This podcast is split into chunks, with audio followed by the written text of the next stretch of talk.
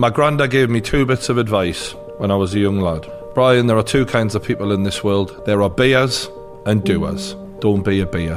Mm. Be someone who does. Before I would go in the water, it would just be like check, check, check, check, Right. check, check, check, check. You good, good. Like everything was just done because it was life and death. So when I come into this industry and like there's little tiny mistakes, I was just like flying off the fucking handle. Mm-hmm. I just think I'm becoming more aware of other people's feelings as I get older. Sometimes that can be quite a painful thing. When you grow as a person and you look back at what you used to be, sometimes you hate it. I had a bit of a moment a few months ago where I just sort of had a bit of a meltdown. It was unbelievable how often and how bad the anxiety was and how bad the low moods were. I couldn't shake it. Like it was just like, I do not want to be here. You know, it got to a point where every single day I was having suicidal thoughts and like it was sometimes multiple times a day. And it would just be like when things were getting too much, it was like, it's okay.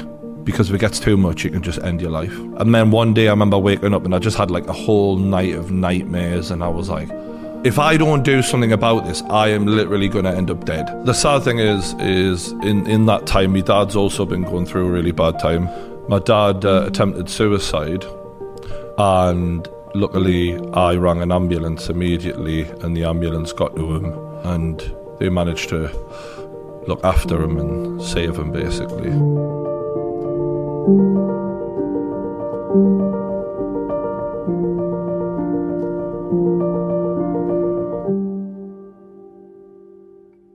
Welcome back to the True Geordie podcast. Sponsored by. Gymshark. Shout out the boys at Gymshark and the girls. Uh, they they look after us. They really do. They, they send me stuff all the time. By the Really? way. Really? Yeah, you can just ask them for it. and It just appears. It's meant. Can I have their number? It's, it's Joe, isn't it, that hooks you Yeah, up? shout there? out to Joe. Yeah, shout out to Joe. We love Joe him. really does look after we love us. Joe. We love all of them. Joe tries so hard, and yet you're so unloving when I hear you speak to him. I feel like you need to show Joe a bit we have more. a love hate relationship. Well, uh, yeah, in that he hates you, and you're supposed to love him. And I go, where's Francis Ngannou? Right. Either get me the fucking interview or it's over. I'm on the plane to Nigeria, Joe. You told me he'd be here. Um, but yeah, uh, shout out to Gymshark. They just signed the UFC heavyweight champ of the world, and they signed him before the fight. Actually, they put their money where their mouth is. Right. Me and Gymshark, It's- we do the amazing. same thing. It's amazing. Do you know what I mean? It's a really smart thing. Um, so yeah, shout out to them, giving a lot of love out to them. You got the links in the description for everything you need. If you want to look good when you're in the when you're working out. Now that we can go back to the gym, thank fuck. How do you feel now you're getting back in the gym? Do you, I mean, I was Swole? sort of training, but not the same way. Now, now I'm it's full steam ahead now. Also, has your training changed a bit because your bod- the body you want to achieve is now not the same body you had before? Before you wanted to be bigger, right? You wanted to be like No, just a, a so- man mountain. That was sort of forced upon me, Laurence. By what? By Genetics. McDonald's? Oh, right. Okay. Well, yeah. and ge- genetics Okay. and McDonald's. Genetics and McDonald's. Genetically, I don't wanna- I think don't- that most people are predisposed to put on weight when they eat McDonald's. It's not like a you thing. Do you know what I mean? Well, I just I don't want to favour McDonald's because Burger King also catered. you eat just as much of that. That's so bloody true. love a double whopper. Yeah. And what about the burgers? Eh? Eh? That'll be clipped up. What about KFC? That'll go into a, a future life story of mine. No, uh, now I've seen this is very popular on. Um, I've seen this very popular on other YouTube channels. What's your favourite fast food restaurant? No, we're not doing that. Brian, do you value being anonymous online? Absolutely, Laurence. Do you value being able to surf the web anywhere in the world? Yeah. Yeah. Yeah. That's why you'd love Surfshark. They're our sponsors on the podcast oh, today. Oh, brilliant. Thank really you. great sponsors. These guys offer all sorts of services through one simple application and browser extension. Oh. Yeah, so I can get it on my phone, but I can also get it on my laptop, but I can also put it on my second laptop, or you know, my other little tablety thing that I just sort of carry around from time to time to Everywhere, look smart. Anywhere, It's all that's the point, and all for one fee as well. But say that you're bored of Netflix in the UK because we're only just coming out of lockdown now, and you've seen a lot of the Netflix. I've seen everything. Yeah, you can go to another country's Netflix and farm the shit out of that Netflix. I want to be able to see Americans. I want to be able to see Italians. I want to be able to see the Spanish. Not only that, but say that you want to protect your identity online, or you know, you go on Wi-Fi in a coffee shop or something. You want to protect the outgoing signal. Mm-hmm. No worries. You're welcome. Click the link in the description. Use code Geordie at checkout, and you get eighty three percent off and three months extra for free. So that means you're only paying for 17% of the price. Genuinely, that's unbelievable. That's when I first read that, I was like, sorry, did you put 83 there? I thought you meant like maybe 38 or something. No, 83 was correct. We emailed Surfshark and went, there's got to be something wrong Yeah. here. They went, no, no problems. Don't Giving just it read away. that. Giving it away. Genuinely, it's as good as. So head over to the website, look at the deal, and if you go through our link in the description below, they'll know that we sent. Yeah, it makes us look good and it keeps you in podcasts. Sorry, what the hell does that mean? and it keeps you in podcast. You're welcome. No, Well, what are we doing here? Uh, lots been going on. People Sure. just wanted us to do a catch up. Obviously, we did the, the next episode video. we did that. uh, that we- took way too long. We took, Jeez, get up. We took get them down memory lane. you? Oh, are you crying? Yeah. Are you happy for us? Yes, we're making money. Yes. Yeah, exactly. Welcome. Why are you crying? We could We're have just done making it like cash. that. We could have just done it like that in three words. yeah. It. I get the feeling that doesn't emote the same response. Yeah, but you know, would have been less work for you. So Yeah, I know, but I. looking back at it, Yeah, ultimately, was it worth the, the squeeze? Yeah. The, the juice was. worth the squeeze. It was. So many people messaged me saying they were crying. You know what? It brought back so many memories for me. It, it wrecked me mentally because I watched every podcast front to back with the guy filming this right now. Shout out Roven. Must have Yeah. Mm. ri- well, he was already mentally ruined anyway, but you know, it must have sent him deeper down the hole Yeah. because when you watch yourself back from the last five, imagine now. Anyone who doesn't record themselves on a regular basis, that you're just sitting in your office, and every moment when you've made a joke, every time you've put yourself out there, every time that you've had a cooler, a, a you know, a water cooler moment, or you've made coffee and made a joke to one of your friends in the office or wherever you work, that's recorded and then played back to you five years later, and people in the comments are going, "That's not very good," or people go, "We don't like this guy," or people are commenting like, "He's wrong," or "You were just wrong." Mm. It mentally, it was a trip. It was it was great for me to watch, and Yeah. there's and luckily I wasn't the one editing it. Thank fuck for that. Yeah. and there is only take- that would have taken even but, longer. but obviously the story sort of focused around me. Hmm. You didn't actually, when I look back at it, put in en- enough of your good moments. But there were there were little bits like you know us laughing at um, No, the but- email and but- stuff like that. but yeah, but- it was your story as well. No, but I, I appreciate that, and it's it's it's it's an honor to have your best mate Right. sort of tell your story for you. because That- also we've seen it closest. well, yeah, you know Yeah, more than anyone, yeah, exactly. unfortunately. Yeah, exactly. Because now the only only option is for you to kill me. Or bribe you. No, definitely kill. Yeah, I wouldn't accept a bribe. No, that's the thing. You're, you're not actually driven by money. So No. now in that, Yeah, I know. just pay you off. Although I did buy my, I got to admit, I did this thing yesterday where I took my son to Hamleys. Mm. You ever been to a, a really good toy shop before? Not for a long time. Right, I'll tell you two things about good toy shops. Um, first of all, incredibly fun. Second, full of adults that still believe that they are children. Like YouTube then. Uh, yes, no, no. Hamleys is very much the YouTube of the high street, Uh, okay. right? Because first of all, anyone can walk in there. Initially, when you walk in, very much like on YouTube, you go, "This is good, isn't it? Oh, this is." Hey, look, it's recommending all the things I like, like bubbles and, and police cars and all this stuff. You get downstairs, you get in the deep, dark bits, the basement, right? You find the fucking basement. You've wandered onto some dark shit, all right? First of all, there's just a there's a massive bear just walking around downstairs. My son freaked the fuck out when he saw this bear. He didn't know what to react. He didn't know how to react until he looked at me and went, "He's laughing. Guess I laugh as well." Yeah. Initially, he went like he. he's- I've never seen him so shocked. We're walking around looking for a bubble machine downstairs, right? I know this probably isn't the story people came from. No, people wanted to hear that. Right. I put it out on the old social media, and they were like, "Tell us about Laurence's dad stories." Right, okay. Walking down, walking around, where it's quite dingy when you get downstairs in Hamleys. Like it's mm. not set up like a kid's toy store. But but if it's Harry Potter, so you're like, oh, maybe it's a theme. Mm. You wander through the Harry Potter part, you get out the other side, and you think you found the bubble machines. I'm looking one way, Flu's looking the other, baby's just sitting there, he's having a great time. Out of nowhere, a tiny, small, fat man appears with a Harry Potter wand. And I'm not joking. I turn around from looking over here and go, I think we. Oh my God. And there is a man with the wand at Flu's temple. and he. What does he shout? And he goes, Kazaa! And Flu. that isn't even a Harry Potter. That's not even a Harry Potter thing, right?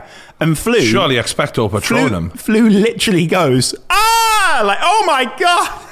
Did she play along, or was she genuinely terrified I of could the t- small? Flu, fat you man? know, you know, Flu. You've met Flu. She's not the kind of person who plays along instantly off the top. Definitely not. She realised this man was. Uh, we we sort of worked out this man was slightly mentally challenged. Oh. um, but not fully. Did he work there, or was he just He worked wandering there, around? but we couldn't work out if he was if he was sort of you know if, um, on on the spectrum in a sense of you know there's somewhere where he believes he is actually Harry Potter, or whether he's worked in a kid store so long that he now just is stuck in this world and he's plays with everyone that he meets. I genuinely believe this man never left the store. Like he was dressed in a little jumper that didn't fit him quite right.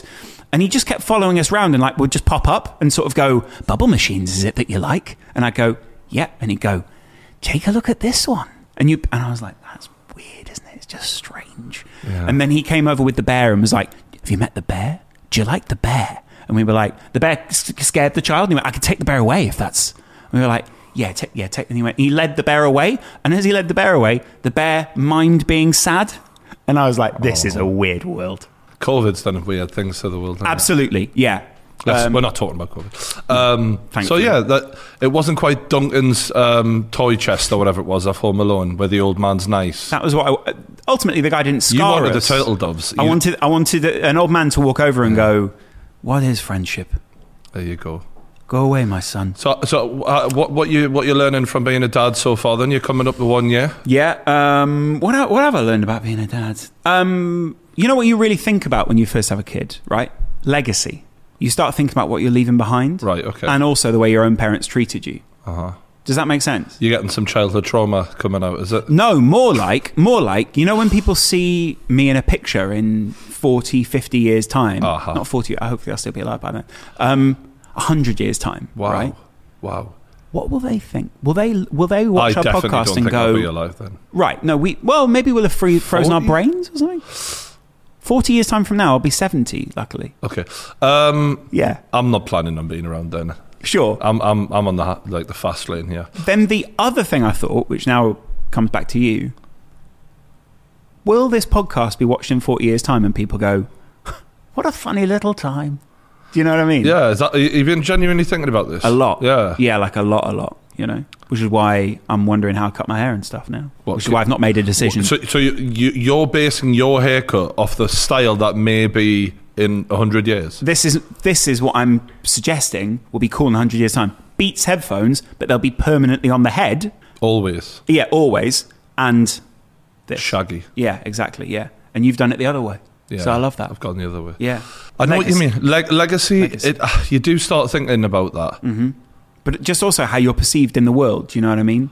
Like, that's that changes as you get older. And you re- you like you know when you're young you're like fuck it who cares There's not a general opinion of one person, though, is there? uh, no but what I mean is like famous or whether people in my family look at that and go do you remember him he was a bit he wasn't you know whether in a 100 years time everyone will be like Christians and sort of go he didn't live a very clean living life did he you know what I mean or whether we'll get cancelled because of some of the definitely the don't fuck with cats podcast I, I, to be, I get what you mean. Yeah, like you do start thinking, what is the purpose of all of this? right isn't and, it? and things begin to feel a bit more fixed That's why I want it to be layered. What we're doing here, Right. You know what I mean? Like, yeah, there's some stuff that is just sort of here today, gone tomorrow. Like, you know, the kickoff, the football stuff. What we're talking about is irrelevant in a week's time because Right. some new shit just happened. it matters so much in the moment Oh yeah, but it, it's fun and it, you know it's that emotional tribalism bollocks that Yeah. we get sucked into. But glad you acknowledge that with, with uh, the podcast and some of the people we've interviewed, and I think that's what your video showed. Right. is at times it does get very meaningful. At times we are doing more than just a little one-on-one chat. Yeah. and that's why you know having people like Elizabeth Smart on Mm-hmm. who've got more than just um, you know, five minutes of fame, but have got really life lessons to hand over to people of how deal how dealing with hardship, real desperately bad hardship, how you can go through that and come out the other side and be a good person. These are the sort of things that I think I like to say. Well, at least we've got that because most YouTubers. It is just the here today, gone tomorrow bullshit. Right, I see what you're. And uh, 99% of YouTubers will go through 10 years and they'll barely make a single meaningful video that actually touches someone inside. So, and there's nothing wrong with that because I do think it's healthy to have chewing gum, you know, content. where- Escapism, yeah, yeah, all you, of you know, you're just chewing through it, yada, yada, yada, threw it in the bin. That, that was all right. It, la- it lasted five minutes, but for, for that five minutes, the taste was all right. Yeah. Do you know what I mean? And that, Fresh. and, and a lot of our content has been that way as well. True. But if I don't challenge myself and we don't challenge ourselves to make something meaningful along the way that we actually have in the pile of things we're proud of, Mm-hmm. you and I, I think we'd both just be like, what are we doing? Do you know, I actually what I mean? realised it, physically impacts me if I don't feel like happy with Mm-hmm. work or like I don't feel like we're making good videos. Like I actually look different, and I, there's a, there's actual science to back up that if you aren't happy with what you're doing in your life, your face begins to look different. Mm. Yeah. like your face physically if you've realized certain things about yourself, apparently your face will look a certain Um. I must admit, there was someone I, I remember from my younger years in life who was a really bad person. Hmm. And the older they got, like they, they were a, a, a fairly good looking person in their younger life, but the older they got, the worse it showed on their Yeah. face.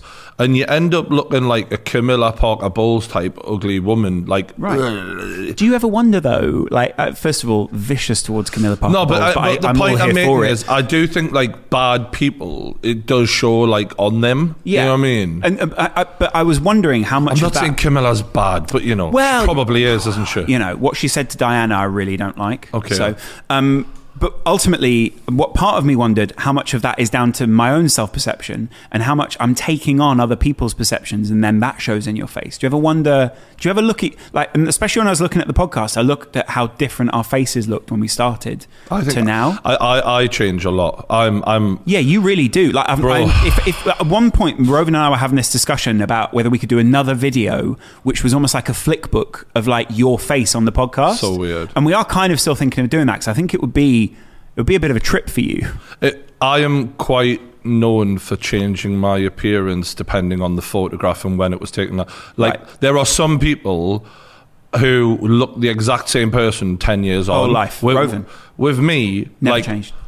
It's fucking mental how Yeah. much I yeah. What, one day you've got a beard, the next day you've still got the beard, No, but it's I, a bit I don't know longer. if this makes sense or not, but I know from taking pictures of myself, I'm like, how the fuck are those two pictures? T- me, The same man. Five, five minutes apart. This I, is I even noticed. angles, man. You know what? I also notice um, your own self confidence is different now as well. Like Who, me? Yeah.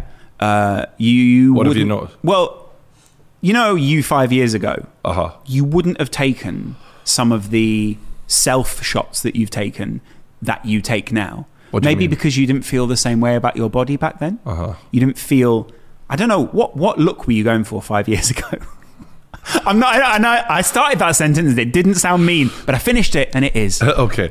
The God's honest truth, though, is like a wild motherfucker, is what I was, wasn't it? Like, you remember how wild I was back then. Right. Like, there's many stories that we just cannot tell on No. the podcast. But the point is, I did not give a fuck. Like, anyone who challenged me was getting it. And, like, I, I just didn't think about stuff the way I do now. Like, y- meeting you was a, a very big turning point where I was like, oh, okay, there, there are other ways to do this. Like, Oh. you know what I mean? Life. yeah, like I think you and I actually both changed the uh, saw the other one and went, "Oh, there's other ways of doing this." Yeah, But yeah, we came at things from completely different angles. So then meeting you, yeah, it, it, it completely changed me. Uh, it, I, I always say this: after my own mother, you are the person who's affected me the most in my life. Do you know what I had as a flashback to? A Some of the clothes I wear were terrible. I know that. Uh, I mean, both of you But- and I have had fashion faux No, pas. no, but that this- patter jumper but- was just never going to suit no, but me. the real, the realistic thing was though, I, w- I would go to business meetings, and when I look back at it, I think, wow, like you know what I mean. I would turn up to business meetings. I, I I'll never forget my worst one. I turned up when I when I turned up to meet Alan Shearer. I went to it was it was not so to meet Shearer, but I think to be honest, that was the only reason I went. Right. Mm-hmm. was this Cannes festival thing for advertising, and Shearer was there, and everyone was in nice smart summer wear, and I literally wore a vest and Vest jeans with 45 on the front mate, something like that. no, yeah. it was it was the it was like a, a green camo looking vest. Right, And that one, yeah. I look back at it and, and like especially how out of shape I was as well. Yeah. and it's just like that. No, you weren't in terrible shape. No, but it's the lack of fucks given that it's Yeah. quite mental, and it was like that for a long time. And I don't know. I'm I'm I'm never going to be the guy who's obsessed with the way he looks Of course not. and I'll never be the one getting his top off in all the, the pictures or whatever else. But um, he, I am taking more pride in my appearance. So it, it shows in the photos you take as well, and like it kind of it shows in your face as well, and all these kind of things. Mm. You, I think you can really, and maybe it would be interesting. Do this to all YouTubers. Like if you're a fan of a YouTuber, maybe go take a look at their face five years ago and their face now, and work out what isn't just aging, but is also like self perception and all these kind of things. yeah, if you look at the big YouTubers, like I mean, take KSI and Logan for example. If you look at them pre-fight and now, um, they, they they just have they're, they're men. Yeah, it's, Like, it's simple Disneynomics, Yeah. Mm-hmm. which is it's uh, Simba in Disney, right? Simba starts with a soft face, ends with this sculpted, like you can even Mm. see it, and it's the same with when you become a man. Your face changes; you Uh, become more sculptured. The Lion King. It's great. I bet you're you're watching some of that now, are you? He's just about transitioning into that phase now where he loves. He's transitioning already, is yeah, exactly. Well, we didn't, I didn't want to say him, you know? um, but he is transitioning into being. He's in that phase now where he can. He's into narrative and not just into like. Simba. Yeah, and he reacts to that kind of thing. Everything the light touches is our kingdom. I had to. I was 20 minutes late today because I had to. Uh, I tried to leave, and he wouldn't Get off. let go. Hmm. And that was the first time he's ever done that today. Like he knew I was leaving. as, as a as a person looking from the outside in, um, obviously the, the the supporters of the pod want to know what it's like for you being a dad. Yeah. but just I think you've dealt with it fantastically. I thought it would be harder than this so far. And Well, I'm not. I'm not begging not- for something hard to happen. Yeah. What I mean is like. I thought that just the idea, like it would weigh much more mentally on me. Yeah. The idea of this other person in my life is what I mean. I'm not saying I found it easy because it isn't, but I did But think it would weigh much but- more on but me. if here's the point, sense. though: is you are not a selfish person. So I think the fact that you are a giving person by nature means that someone like you, while you might feel tired and exhausted and all the other things that any parent feels, Mm. you're not built to be in shock when you have to put someone else before Oh, you. definitely. and I think, especially men, that's the bit that men struggle with because we're not, you know, we're selfish bastards. Let's be honest. yeah. And I obviously women, um, I do think genetically are. Um, uh, predisposed to go into this sort of mother mode when they do have a child, so that it it, it doesn't shock them the way it can for some women get shot, but like you know, I see what you're saying, we- but I, feel like some men, like, and we've heard Rory, for example, on the kickoff talk.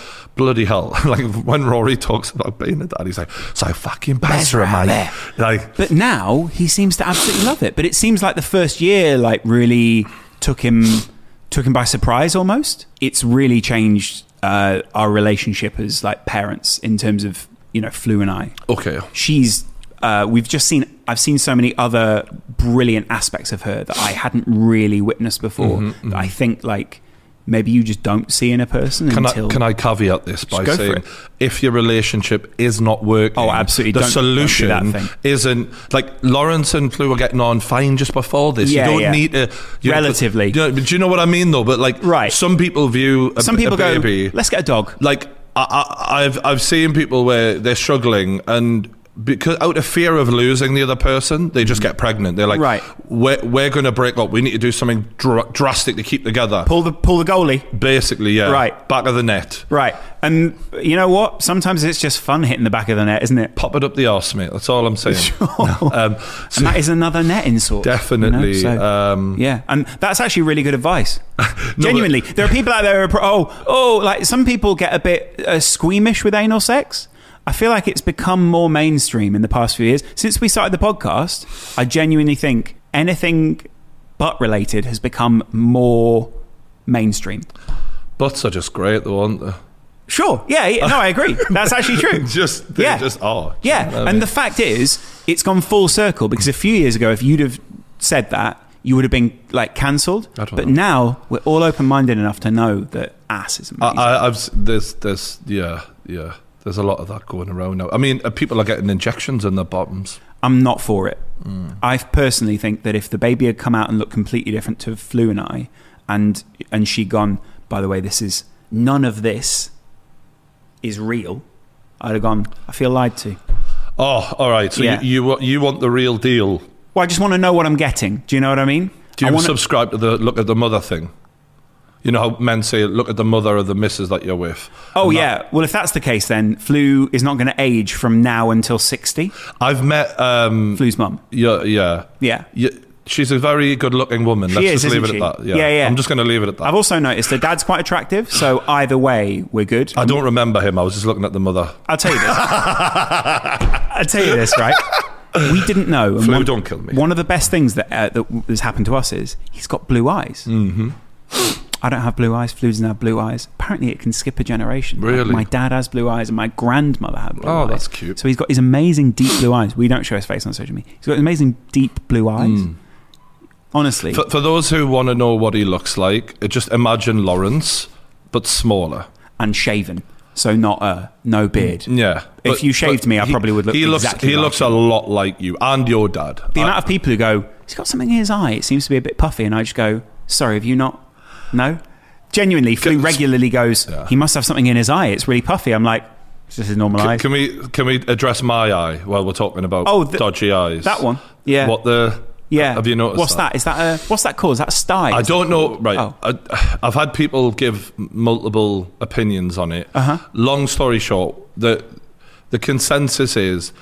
I probably got a whack at boxing. Yeah. You know, you know how you, you're sweaty and all that, and two men are punching each other. Yeah. And it's probably a, a little bit of an infection off of that. Like conjunctivitis sort of Add, adding that. It feels fine, right? I got to my job, so it hasn't done. Does it- so is it painful? I'm- I know it's all right, but I'm going to the doctors uh, next week. I think they're going to have to take something out or something. I don't know. The eye scares me a bit. Do you know what I mean? Like anything around the eye. The eye is so. I, I no, genuinely, I, I do feel the same way. But what the fuck am I going to do? I look ridiculous right now. it does. Honestly, I don't even notice it really, and we can light it. So it, now I can't stop looking at it. I, I, I feel sorry bec- uh, for also because Logan has a similar problem. He gets it every now and then. you're both boxers. Lo- Logan had the exact same shape right before he had to do WrestleMania, so he had to show up at WrestleMania wearing those sunglasses. you- right. That's why he had the sunglasses. I on. get it because otherwise a wrestler definitely would have picked on. But I think it must be a boxing thing as well because he had it right at the same time. So what you're basically doing is you're punching someone and leaving a whole load of germs and bacteria all over the end of the glove, and then transferring it into the eye, basically, yes. where you'll then Well, I, I remember when I had a bit of a black eye from that week when um, Vidal smacked us. Yeah. yeah, it was like that. Yeah. How's that going with um, you know boxing someone who's a potential world well, champion? luckily I haven't had to for a couple of weeks because um, yeah, he took a he was busy sparring some other victim that week. Okay. You know what I mean? But when I when I spar him, I've got like a bod, body uh, armor on as well. Oh, I didn't realize that. Okay. Yeah, so th- that is the one saving grace is these body shots just tend to move me across the ring rather than um, break my ribs. Tell me though, what's it like having someone? So you know, you've done training, and when you're in the ring, you felt quite safe because you know Derek. Like Derek's not a, a harmful guy when he's training you. He's just asking you to punch pads. No, you, sm- you smash my uh, Face in. Go, yeah, Right. Remember that? But what's but, but but the point is when you've then got Vidal in there who's not training you, Yeah. he's actually out with intent. No, it's what like- does that feel like? Like what what do you remember what you felt like the first time when Derek went hop in with Vidal? Uh, I, I sort of wasn't. Um, I think I think we we talked about this a little bit on a, a clip before, but. Um, I only sort of. I, I trust these guys so much that I only sort of really realised what the fuck was going on about a minute in when I was like, "Oh shit, this is getting harder." Does your stomach react? What what's your like uh, physical reaction to anything? Uh, it's just survival mode, really. Really? mate. It's like the last time I sparred him, I just remember thinking, I want to quit. I want to quit. He's going to drop me. Yeah, he's going to really fucking drop me because he was just tagging me. Like, and, and when I spar other people, like, yeah, I get roughed up. Yeah. But when I when I spar Vidal, my jaw hurts afterwards because he's so accurate. So mm-hmm. like he doesn't just punch you; he punches you in the perfect spot with the perfect technique. Everything's so perfect mm-hmm. that afterwards, I remember having a burger afterwards, and like my jaw was actually sore, and like I was like, "Ugh," like really struggling. So you're finding out like little side effects that you never think Well, about. it's just being in there with a pro and, and versus being in there with like the regular lads that we train with. It's like uh, going from you know playing around with a fucking pussycat to a lion. You know what I mean? There's a huge. It's a huge difference, and it just gave me such an appreciation now for when I watch fighters who are getting the fuck beaten out of them, like in the ring of like you know, sometimes in the past I might have said certain things and not really respected what the loser was going through, or you know what I mean? Like, It's, not, it's fair to say though you had actually been in real life fights. Before, yeah, though. but so but, but but it's just the elite level that these guys spend Right. the time in in the gym and all of that. So it it made me regret some of the things I've said in the past about When do you want to some. apologise to anyone now? Well, no, I've said it now, but I, you know, I paid for it. You know what I mean? Yeah, yeah. So I was like, all right, reality check. do you get used to it after a while? Where you like you think you're on the way to a session, you're just like, yeah, just completely normal. I'm just going to get in the ring with No, it, I- or is it every time it's like, oh, I'm getting in the ring with someone today? No, there's there's an element of nerves for me every time. Just Right. even if I know I should be fine, Mm-hmm. I just think serious shit. You know what I mean? Like, but I'm getting better with it. I'm getting more confident. How do you feel about your body now? Uh, better. Yeah? Yeah, much better. Yeah. Like the whole thing. I mean, there's still plenty of areas. I'm thinking that could be a bit fucking. Uh, Longer? No? no. yeah, thicker. Yeah. Um, but uh, you know, it's like it ain't going to happen overnight. It's more just me feeling fitter that I'm happy with. Right. It's the performance side of it that I'm preferring. That comes with a confidence as well, doesn't it? That gives you confidence. Well, yeah, because in the rebuild, uh, you know, people who watch the rebuild, you know, every time I got in the ring, I was constantly under the uh, awareness of I'm going to get tired before Derek does, mm-hmm. and that is a terrifying thing because you know the minute you get tired, it doesn't matter how hard I can hit. He can then pour on the the, the, the, the pressure, and I'm I'm fucked then. So now I'm getting in the ring with people, and I'm able to put them under pressure, and I'm strong. Then it's a different, completely different feeling now. And, and I'm getting better at boxing. I think people are going to see some when we finally do Rebuild three. I think people are going to be like, "Oh, right, he's actually good."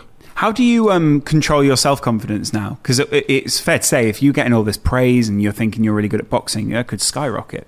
In what way? Well, like, you know, when you first started boxing, you, you were quite confident, but Derek definitely brought you back down to earth at one point.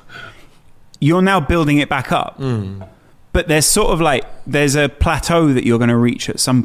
And I don't know, I'm just interested to see what the next level is, like how, hard, how far you can actually take this. Yeah, how me far too. your level and your ability can be. But my, my self confidence will never get out of control because when you've got people like Derek and Vidal around you, that's why Vidal's so chill mm-hmm. because his his dad will like literally doesn't matter if he's world champion, his dad will still talk to him like you're still Vidal to me, Right. You know what I mean? So, and like at the minute I get in there with either of those two, it's a different fucking world altogether. So, you know, I can beat up anyone. Doesn't really matter because I know that there's someone harder. So it doesn't. It's not like I'm going to start thinking I'm fucking heavyweight champ of the world all of a sudden. can feel that way, though, can't it? Well, yeah, in, in that little moment where you have your win or whatever, you beat someone up or you do better, it's, it feels great. But I'm never like, I never walk out of there and be like, yeah, I'm the fucking man. I never do that. I just wouldn't though. Do you know what I mean? No, I get it. It's smart. It's good to see the physical confidence and difference in you, though. Yeah. Mentally, do you feel different? I feel lighter. Right, like actually, as in you feel the lightness in your body. I literally feel like there's a spring in my step because Right. I'm not carrying around all the weight. Like from when we started the rebuild, I was obviously 23 stone. I'm now like 20 and a half. which is mad. Like That's three stone weight loss in Almost, for yeah. anyone is an insane amount of weight. Mm. That's like twenty. That was yeah, twenty percent of your body weight. Mm, I don't know what it is, about 40 pounds or something. Yeah, quite a lot. For some people, they weigh that. Yeah, mental, isn't it? Like you were walking around. You know, if I hugged me Uh-huh. and then jogged, that's what it would have been like for me. I know that you know, over time, like you know, you build up tendons and muscles and stuff, so it's naturally you're going to be built different. But it's mad to me that if I'd have jumped on my own back and then gone time to box, that would have been the weight that you boxed at when you first. Yeah, what were started. you? What, what- 11 and a half. Right, yeah, so I was literally, tw- yeah, two of that. Yeah, like I don't, th- and that's what I don't think a lot of people realize or think about is like, When, when they say I'm unfit and all of that shit. yeah. or just when anyone says anything, like you know, to lose for me to lose a stone would look very different, and that's That- what yeah, you did. that- You that's what I'm realizing is for a big lad, I am really fit. now. Yeah. like I know, I know the the pace I can put on people now. I, I'm like, okay, like when I'm sparring really fit lads, I'm like, you're you're struggling as well here. Mm-hmm. I'm, re- I, you know, this ain't about power. Like if I wanted to put real hard punches together, I could, but it's about like. I'm trying to get fit. I'm trying to get faster. I'm trying to become better at the boxing side of things. Does it impact your daily life any different? Like, are you, um, are you, is your decision making quicker, or like, are you, you know, are you, can you now turn and get a train quicker? I fucking want to sleep more. That's for sure. Do you sleep a lot? I'm I'm just wrecked. Like the, the like on a on a workout now because I'm sweating so much and I'm really exhausting myself. Like my normal workouts used to be weightlift, weightlift, weightlift. Right, we're going home. Like now, I am dripping with sweat when I leave a gym and I'm putting and I'm doing cardio every single time. Do you do anything to recover? Are you Uh, no, I've I've heard ice baths are good, but I haven't done it yet. cold showers are good as well. Have you ever done a cold shower? My coughs and shit are like really tight and Answer the stuff. fucking question. Have you ever done a cold shower? Yeah, but not by choice, just because these cunts didn't fucking sort the fucking water out. You should do a cold shower every time you've done a session. Really? Yeah, because genuinely, it ch- changes the healing. Like I, I cold shower after every like exercise I do. It ch- like you don't feel it the next day, or relatively less. I can't recommend cold showers enough. I want to live in a country they're where I can do though, hot, they? cold, hot, cold. Like I'd love to go and live in Sweden for a little while and like do those ice plunge things. Uh-huh. That I think we should go to Sweden. I mean, I know why you want to go to Sweden, but I think we should go to Sweden. Do you know what I mean? I'm I think there. we should go to Sweden, do a sauna, and then jump in the snow together. I'd love to do that. with Do thong, wearing thongs. no, no, wearing nothing. No, I want, I want to see it all. there'll be not much to see, bro. Well, no, but that's the I remember when warm you know going back the diving uh, days. Yeah. I remember once my uh, suit flooded. You told me that. This is Uh, a story you actually told, but we cut it out in the end. Yeah, and I remember getting out, and I just remember looking at my dick afterwards, being like, "Jesus Christ, what's going on? Here? Wow. where is it?" Yeah. it was so freezing for that long length of time. But I'll genuinely, uh, like, think about how far you've come. Like, there's a what I had to watch was also a lot of you talking about your own self journey. And one thing you did say about diving is you never felt like you had a creative outlet while you were diving. No. But the funny thing was, even though you were diving, you were always making videos. So you Hmm. were still videoing and probably pissing off about fifty percent of the people in the. So weird, that isn't it? Looking looking back at it, all that little footage I was taking the whole Yeah. time, and like you've seen the little videos I made. Yeah. my edit. I mean, one day we should probably post them just for. I think you should just publish them. Fuck it. Who Yeah, cares? yeah. Do like a True Geordie archive channel. Yeah, it it was. Uh, I think it's hilarious. there if was I'm honest. there, sometimes you can only connect the dots backwards in life and i mm. think there's probably a lot of people i was thinking about this the other day because like, we get messages of you know younger people all the time saying you know how do what should i do in life and it was like you know my passion was staring us right in the face the whole time Yeah. and i just did not realize that that could even be a career of any sort you know what i mean and youtube was around then i just was like oblivious really i was like eh. It also did it also sh- not seem available because no one on the platform looked like you. Yeah, but also I had no idea that there was money in this or anything like that. And even when I eventually did start, I didn't know there was money in it until like a year down the road. Or as much money as diving, or as much money as Yeah. you could have made somewhere else. Nah, no clue, mate. No clue. I literally thought if I make minimum wage doing YouTube, I'd rather do that than be rich doing diving. So I'll do that and be happy. Has anyone from the diving world seen any of your videos and sort of been in contact, or just anyone Yeah. from like your previous life? Yeah, my diving instructor, the guy who coached us on the the first, um, the whole first few months. Steve. Um, I don't know what his name is. Um, Steve. Was it? No, I, th- I, um, Um, but anyway, uh, he he sent an email in, and I knew it was him, and I was like, "Wow!" And he was like, "Well done, you're an inspiration," and all of that. And I thought, "You were a cunt to us." really. no, but like you know, that that's what they're like in it, military, in it. It's Yeah. like everyone just gets beasted when you're a young little fucking rat. Did you enjoy that to some extent? Like, did you enjoy the the test? I there was moments where I did, yeah. There was uh, looking back at the diving, the, my happiest memories were like.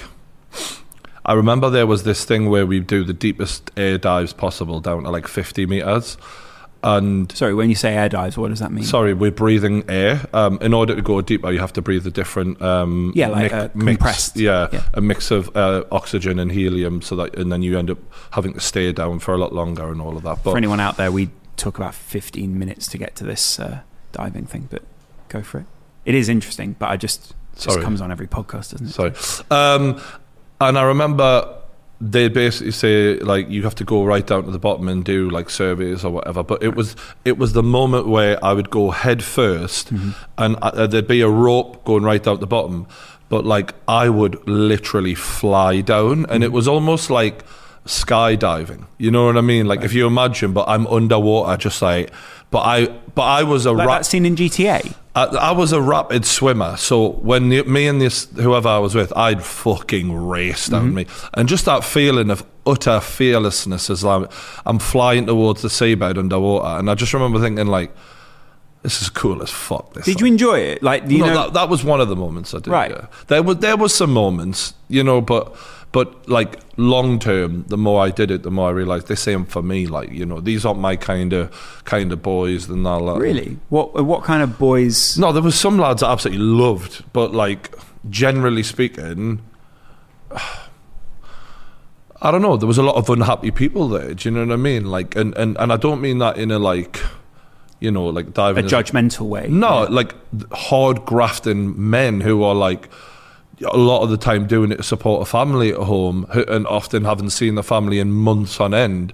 and I, I fucking respected them. But that changes a man, doesn't it? Well, yeah, the, yeah, yeah. There was like I just remember this one guy who like he was putting his daughter through uni, and my nickname for him was the Godfather, and he was like this hard nosed Scottish guy, proper diamond of a bloke. But like he was like, yeah, I ain't been home for however many months, but I just don't want her to have any debt from university and that. And I was just like, and the guy was just working and working and Wow. working, like just like strike while the iron's hot. And like I appreciated that. And as a young lad, like I was earning, uh, I think on one of the, that job, I was earning about nine thousand pounds a month. wow, that's good. Uh, and you know, it was twelve hour days every fucking day, if not more. And I really, I felt like a part of the, the team. And the thing I was always really good at was like ingratiating myself with the boys and making everyone laugh. And like, I was the life and soul of the party, sort of thing. And I was a bang average diver, but like I, I would always get jobs because I was like just a laugh. And when you're stuck on a boat with lads for 12 hours every day, if you make people laugh and you keep everyone's spirits up, they, they're going to get you jobs. They- They're going to go and get him on his sound. Like Right. so. I got my jobs based on that, and ironically, like the YouTuber in me probably helped. That helped really because aside from being big and strong, I, you know, I was still new to diving a lot, like early on. Um, those people aren't very visible in the world, though, are they? Like, I don't find that those people are like portrayed in the mainstream quite a lot, and I do feel like those kind of people get a bit forgotten because they are quite important components of society. You need tough people. And you kind of bought that a bit with you, I think, when you first started YouTube and even when you first started the podcast. Like your approach was just different to to anyone else's to, to life in terms of you were coming into a bit of a media space where it's quite, you know, hey, Airy fairy. uh, not, and I don't mean that in a camp way, but I mean like, hey, how you doing? Oh, kiss, kiss. Like, Airy and- fairy. Yeah, and that was quite alien to you. I fucking hated it. Like I was like, I want to like. A, creative people are usually lazy, in my opinion. Like Right. so, I wanted to bring the working class practical approach to this and and smash them together. Mm. And I think you know. You know, when you look at successful people in any creative industry, it's because they've got the drive and Of course. that. And um, yeah, like in terms of those people, the one the one place I've seen them pretty well represented is a documentary called Last Breath on Netflix, uh, where deep sea divers, you know, one of them. There's a major accident, basically. If you haven't seen it, I, I highly recommend it because it gives a good idea of just what stone faced kind of guys they are. And, you know, um, yeah, there's a moment in the documentary where one of them has to save the other one's life. And just by how matter of fact he is, like, I think that'll blow people away a little bit of like, he's like, I just got to move this thing from here to here. Like, and the guy's like lifeless body is what he's talking about. But like, you have to condense everything down to like A, B, and C. Yeah. And just simplify and just be really practical. Like, and I, I, I did admire the attitude of the lads and stuff. It's just, it ain't who I wanted to be forever. Do you know what I mean? Well, you, what you do for your life shapes you, doesn't it? Like, and, and I think if you day in day out are doing a job where a you could die at any point, and b you it is about doing A, B, C, and you will achieve A, B, C, Yeah. and therefore this money goes into your account. It's a little bit different to the job that we do, which is a bit like if you cover A, Z, and T, then maybe we'll give you P. So this- and you're like, This is why I think I've massively overreacted several, several times. Right. In our working life, off, off camera. Like, Sure. I'm known for having a bit of a short fuse because everything, like, before I would go in the water, it would just be like check, check, check, check, Right. check, check, check, check. You got good. Like everything was just done. No, no one could afford to slack in any way, shape, or form Because you because die. it was life and death. So I have been, you know, I was such a young lad. It, it did shape who I was. So I came in to this industry with that frame of mind of like, well, why, why not? Mm-hmm. Why is this not like this? What? Why not? Like the, the idea that there's money on the line and that things just don't happen. It, it blew me away. Do you know what I mean? And I think I still struggle with it sometimes because it wasn't even just the diving before that you know working as an apprentice engineer and stuff like that being around those kind of men where things just happen and you don't have to ask twice and it just you know done. I, and then so when i come into this industry and like there's little tiny mistakes i was just like fucking you remember uh, flying off the fucking handle and you know fuck me But that was, I think, like um, some people can put up with it and some people can't. Like some people would just go, "Fuck this! I can't take this amount of stress and Yeah. not do diving anymore or not do that because." I'd imagine that weighs on you quite a bit, which is why they are those kind of characters because you kind of have to dial certain things down and dial other things up. Yeah, I, I didn't. I think it definitely brought out the most masculine side of me. That's probably why when we first started the podcast, I was such like I was so like that. You were very matter of fact about everything you said, and when you say masculine, you mean like sort of doing and you know uh, I, like I, no, I just mean like traditionally masculine. No, I was like military type lad. You know what I mean? I was proper. Uh, that just uh, you know because my feminine side had been so.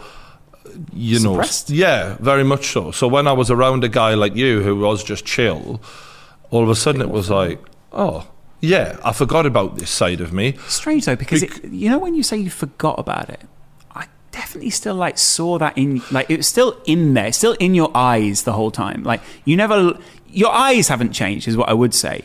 And I, I don't mean that. I mean like your eyes are still the same eyes. And we would Rovan and I were talking about this when we were editing. How you watch people over and over again, you get little idiosyncrasies, mm. but your eyes haven't changed down all the years, and you've still got like quite honest. Quite loving eyes, and you've always had those. Yeah, I've got my mother's eyes. You see. Yeah, and so no matter how much you were talking about shagging the birds or like going out for drinks and that, like you still said it with a, a like a love in your eyes. Yeah, because I'm a loving person, and, Yeah. and that's the thing I think people don't get about me is I genuinely like care about people, even though I say things where it doesn't sound like it. Right.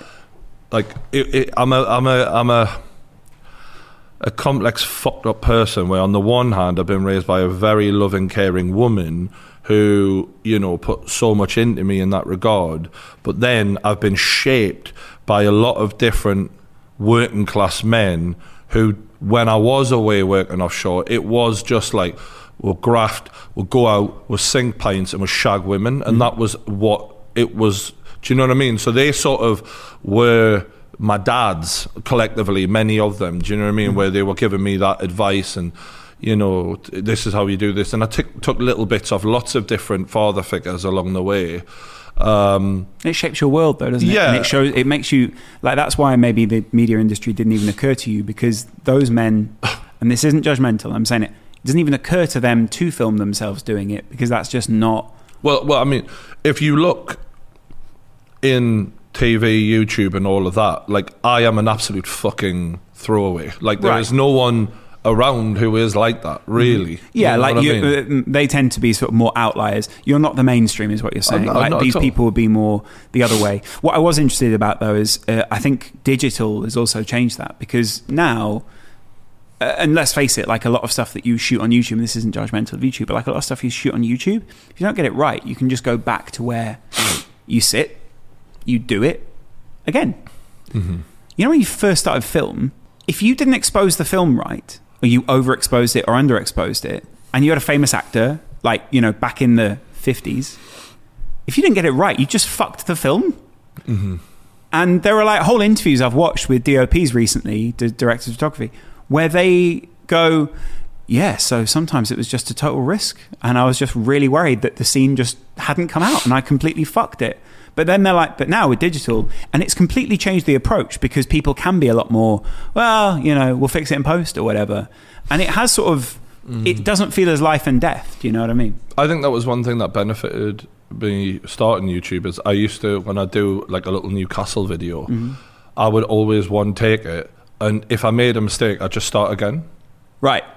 And As in from the very start. yeah, so if I did Long a good eight process. minutes, I'd just start again and do the ten minute. Okay. And I practiced and practiced and practiced and practiced and practiced. And I never really told anyone about this.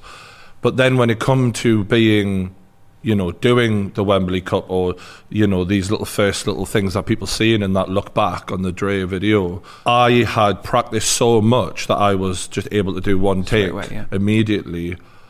And I, you know, It did make it a little tricky because also you also weren't willing to do more than one take sometimes, which also could make it hard sometimes. And sometimes, I mean, even now, sometimes you turn to the cameraman Rovan and go, "Well, if you didn't get it, we've just not got it," which is just so it's funny. maybe being difficult. it? It's true though. Like Hmm. uh, it does sharpen you in a way.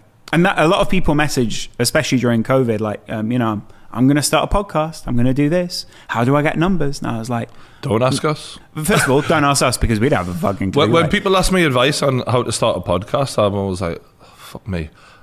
Like, get a microphone Yeah. and just start recording Ah. it and put it on something and that it's that simple Mm. and don't think about what numbers you're getting for it i know it's very easy well, look, you know, like to take for example uh, the Anthony podcast, Right. Right. Uh, your mate, you've done a podcast with him. Um, loads of people we know have done podcasts jack with may him. rory or blue van He, man he has he has some medical issues. Yeah. Okay. Doesn't matter. He's got himself up there and he's done it and he's putting it out and he's just putting his views out and he that's that you know and he's getting an audience. Yeah. You know? And I look at him and I think, look, that's exactly what I'm talking about. Just Yeah. do your fucking podcast, put it out, and hopefully people like it. he's a doing man isn't he he's a man who does Credit to him. yeah exactly i think that is important Shout out to him if he's watching. We love you, man. I mean, he definitely is watching. Bless you know. him. And but that's the point: is you've got to just be a doer. And ah. sometimes in our industry, you've got ditherers. People Mate, do, do you know do you know what's funny? My granddad gave me two bits of advice when I was a young lad, and I've I've I've really hung on to them actually. And and I wouldn't say you know I'm not saying that, you know the brains of Britain here, but but it really stuck with us, and it, it was bang on. He said, Brian, there are two kinds of people in this world. There are beers and doers. Don't be a beer. Mm. Be someone who does. You know what I mean? Right. And, and and I know it sounds basic, but the more I grew up, the more people I met who were like, "Oh, I'm going to do this, or I'm going to do that, or I'm going to do the other," and never amounted to shit. You know what I mean? Because they actually didn't put the graft in. And the second thing he said to me was, "If you're ever a manager of a company, employ people who are self motivated." Because you don't want to have to fucking motivate anyone. You want people who get up, do it themselves, and don't need fucking arse wipe and all of that shit. Yeah. Uh, because he was a manager of a company, actually. What company did he? Uh, mum, ironically, he was a manager of a cigarette company. really? Yeah, because What? Like they made cigarettes? yeah, like back in the day, there was a huge cigarette factory up north. and he Wow, was that's one of the cool. top guys there. He didn't even smoke, ironically. That's hilarious. Yeah. But that I, you don't even think of that nowadays. No, it's mad, isn't it? you don't even think. First of all, you don't even really think of people making cigarettes like that. Uh-huh. But secondly, like the fact that he was the manager of a cigarette factory, Hmm. I can instantly get this image in your mind of him. That's really cool. My, I was quite a lot like my granddad. Um, he, Is I he look, a big guy or not? Uh, very broad. Looking back at it, you know the the, the hairy chest and the, the thick legs and stuff and the big back. My granddad never lifted weights, but he always he just had this like bare look to him. You know what I mean? Do you see what I'm saying though? Like, I'm thinking a lot about what you leave behind, Mm. and the thing you're talking to me about is what your granddad said to you, not what you watched on TV last week, which I know influences you in the short term, but ultimately, like what your granddad said to you when you look at a photo of him. That's like a legacy. Do you know what I mean? And I think we underestimate that. And I, I watched the Prince Philip. Uh, Prince Philip's passed away. Sorry for spoilers. I watched the Prince Philip um, How will it end? Stuff. Yeah, the crown is ruined for everyone. I watched the Prince Philip stuff, and the amount of time they were talking about his legacy and how much he'd left behind and all this stuff. And Why didn't- you watch it? uh, I was morbidly c- curious about wh- who he was, and I thought. Uh, to be, to be fair, this is a historic event that someone who will go down in history is dying. I, so, I literally could give two shits about him. Mila. right, yeah, but I'm not saying that to try and be anti-royal or cool. No, I get it. It's just genuinely like I can't believe that I live in a country where some of my money every month gets taken Goes and gets them. given to those fucking Right. cockroaches. Right. I can't fucking believe it. Cockroach. I can't fucking believe it, mate. having said that, the point that I was making is definitely atheist of royalty. Uh, what I mean is, he he's he's an older guy who's got a legacy to his own family, and it really, I, I'm I'm just thinking a lot about that at the moment, and part of me wonders whether taking down the royals would be my greatest legacy. I mean, I'm down. If I could leave that behind, if we could leave that behind, not in like a Guy Fawkes sort of way, yeah. but I mean in like a you know, Rovin could be our infiltrator. Oh no, Roven's going to film the whole thing. Yeah. yeah. Uh, but what I'm saying is, like legacy-wise, you're talking about what your granddad said, and I imagine there are a lot of people. And what I'm, what I thought when I looked at the Philip stuff with, why are we heroing this guy? I had a granddad who was also interested in science. He just didn't have a, you know, Ronald McKenna Award. He just had he, you know, I mean, Prince the- Philip has got the Duke of Edinburgh Award, and I'm like, so mate, What did you do to get an award? The, the royal family are bollocks, mate. And do you know? Do you know what? Do you know what? Do you know what fascinates me? He did look like a that, though? bollock in a way, didn't he? What fascinates me about it is in social media, you will often see things deliberately promoted on your timeline to make it look like genuinely this is actually trending and everyone cares about it. I'll give you an example WWE. Mm-hmm. Yeah. Right? No one really gives a fuck about the wrestling. Right. But for some reason, it trends all, All the, the time. time. How do you think that happens? Because they're paying Twitter to make sure it fucking trends. The fact that the royal family or whoever works with the royal family clearly paid to promote the death of an old man to make sure that it appears like everyone still gives a shit so that we will all end up talking about it as we are right now Mm-hmm. and going did you that did you no one cares we, no one gives a fuck right Yeah. very few people give a shit about this old man he was insignificant most of his life Yeah. like Even to her. he was a bystander to the main event, which was her, and even she did jack shit. Sure. Let's be honest. She sat back, took the money, while the prime ministers took the fall one by one by Have you seen The Crown? I have actually. Oh, right, okay. What did you make of it? Uh, it was actually fairly entertaining. Right, but, Like, not, but- not. It didn't make you think, oh, the Queen's amazing. No, it's just sort of chewing gum for the brain. It was. It was like. You know, basically, the long story short, it uh, he was a bastard to her when he was younger. Um, and to a few other people down the years, if she's you know what I mean. quite a cold, unemotional woman. Really? Um, her sister was a shagger and a drunk. Was that Um, Mary? Uh, what was her sister called? Whatever. Uh, Charles is a complete letdown to them and a bit of a loser, and he doesn't man up the way uh, Philip wants him to. Right. They then put Diana in front of him, despite clearly he wants to shag Camilla. Diana is then struggling. So he made poor life decisions, yada, sort of thing. Right. Okay. They take all the money. And ultimately, what I find weird about it is because they have all the money, we think their stories are any different to ours. But actually, if if you'd have put tho- that same story in a council estate, people would have judged it differently. It's Well, true, though, isn't I it? mean, they're, they're literally on the biggest council estate in the world because Yes. it is council funded. Genuinely, Yeah. like, but that's my point. Is if you took that story and you and you put it on like what poor people are, mm. people would be so judgmental of that. But because it's the Queen and because it's the royal family, they go, "What she's been through." Good God, Uh, literally, life. it makes me fucking sick, mate. does it really? Like, Does it make you angry? No, mass psychology pisses me off. If there's one thing I've learned in the last two years, it's just the way like group think is. It, it does my head in. Right. People are so easily just like, try, like, we're giving money every month to a family because they're quote unquote royalty. This is this is mental. Like so I don't I've gotten to a stage now where I don't engage in that. I don't read it. I don't look at it. I, it same with COVID. Like I'm completely powerless. I don't talk about it anymore. Like Sure. Do you give up in a way? no, I've, I've given up because the, the one thing I, I, I completely believe is like you just got to look after your own uh, and, and you and hope that the rest of the world don't fuck you over in the process. Okay, I kind of get that. Like yeah, like Yeah, yeah. honestly, like Yeah. there ain't no. Oh, we're all in this together. Bol, bol, blah, blah, blah. Boulder Dash. bullshit. Right. Bullshit. Boulder Dash would have been a great word to use there. Uh, Having said that, how can I put it? Like, do you think the holistic side of you is also growing as well? Do you think that, like, you know, while you're doing the boxing and everything else, uh, do you think your emotional intelligence is uh, thriving in the same way as you wanted it to? Yeah, unfortunately, yeah. Really? What you think it is thriving? I just think I'm becoming more aware of other people's feelings as I get older. Well, that's definitely true. Yeah, I, I agree with that. I think you are more aware of everyone else around you now. Sometimes that can be quite a painful thing, you Mm-hmm. know, when you realise you've hurt someone's feelings or when you realise the situation isn't what you thought it was or whatever. Right. It can be difficult. Um, Do you think you're better at dealing with that as well now, though? I think the older you get, the more you take stuff to heart, actually. I think when you're younger, you can brush stuff off Okay. and be a bit more like, yeah, whatever. Next one, Life will Or- change. Yeah, or, sure. Oh, yeah, moving on. Who cares? Or you know. Whereas the when you get a bit older, I think you feel situations more, Mm-hmm. and maybe it's because when you're younger, you've just got so much strength.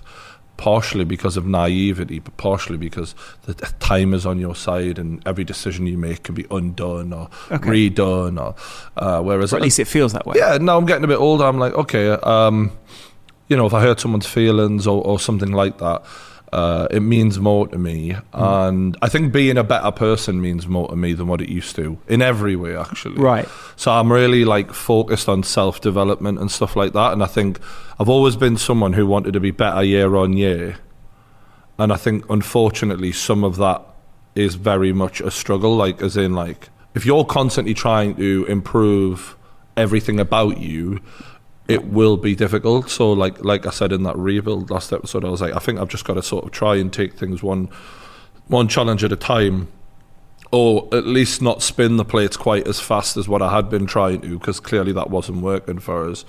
And now I think I'm just cutting myself a bit more slack, but also just being more aware. Yeah, pro- I, I, I think that's quite an accurate description of probably what you're going through right now. Yeah, yeah. I had a bit of a moment, um, which you know you know about uh, a few months ago, where I just sort of had a bit of a meltdown, and um, I was just shouting a lot. I was unhappy. I was like upset, uh, Frustrated. and yeah, it was just a, it was just a, a, awakening of like.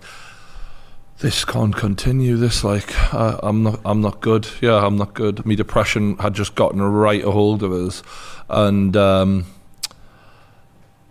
yeah, it was it was bad. Do you know what I mean? So I I think think, it was quite isolating for you as well, wasn't it? Because it's very difficult. Um, I think, I, is it uh, like mm, probably Geo and I were probably the people who were closest to you or like worked with you most in that time, Mm. and it was quite. It's quite strange because I guess the advice very often, like you say, when if depression takes hold or whatever you want to say, is reach out to someone.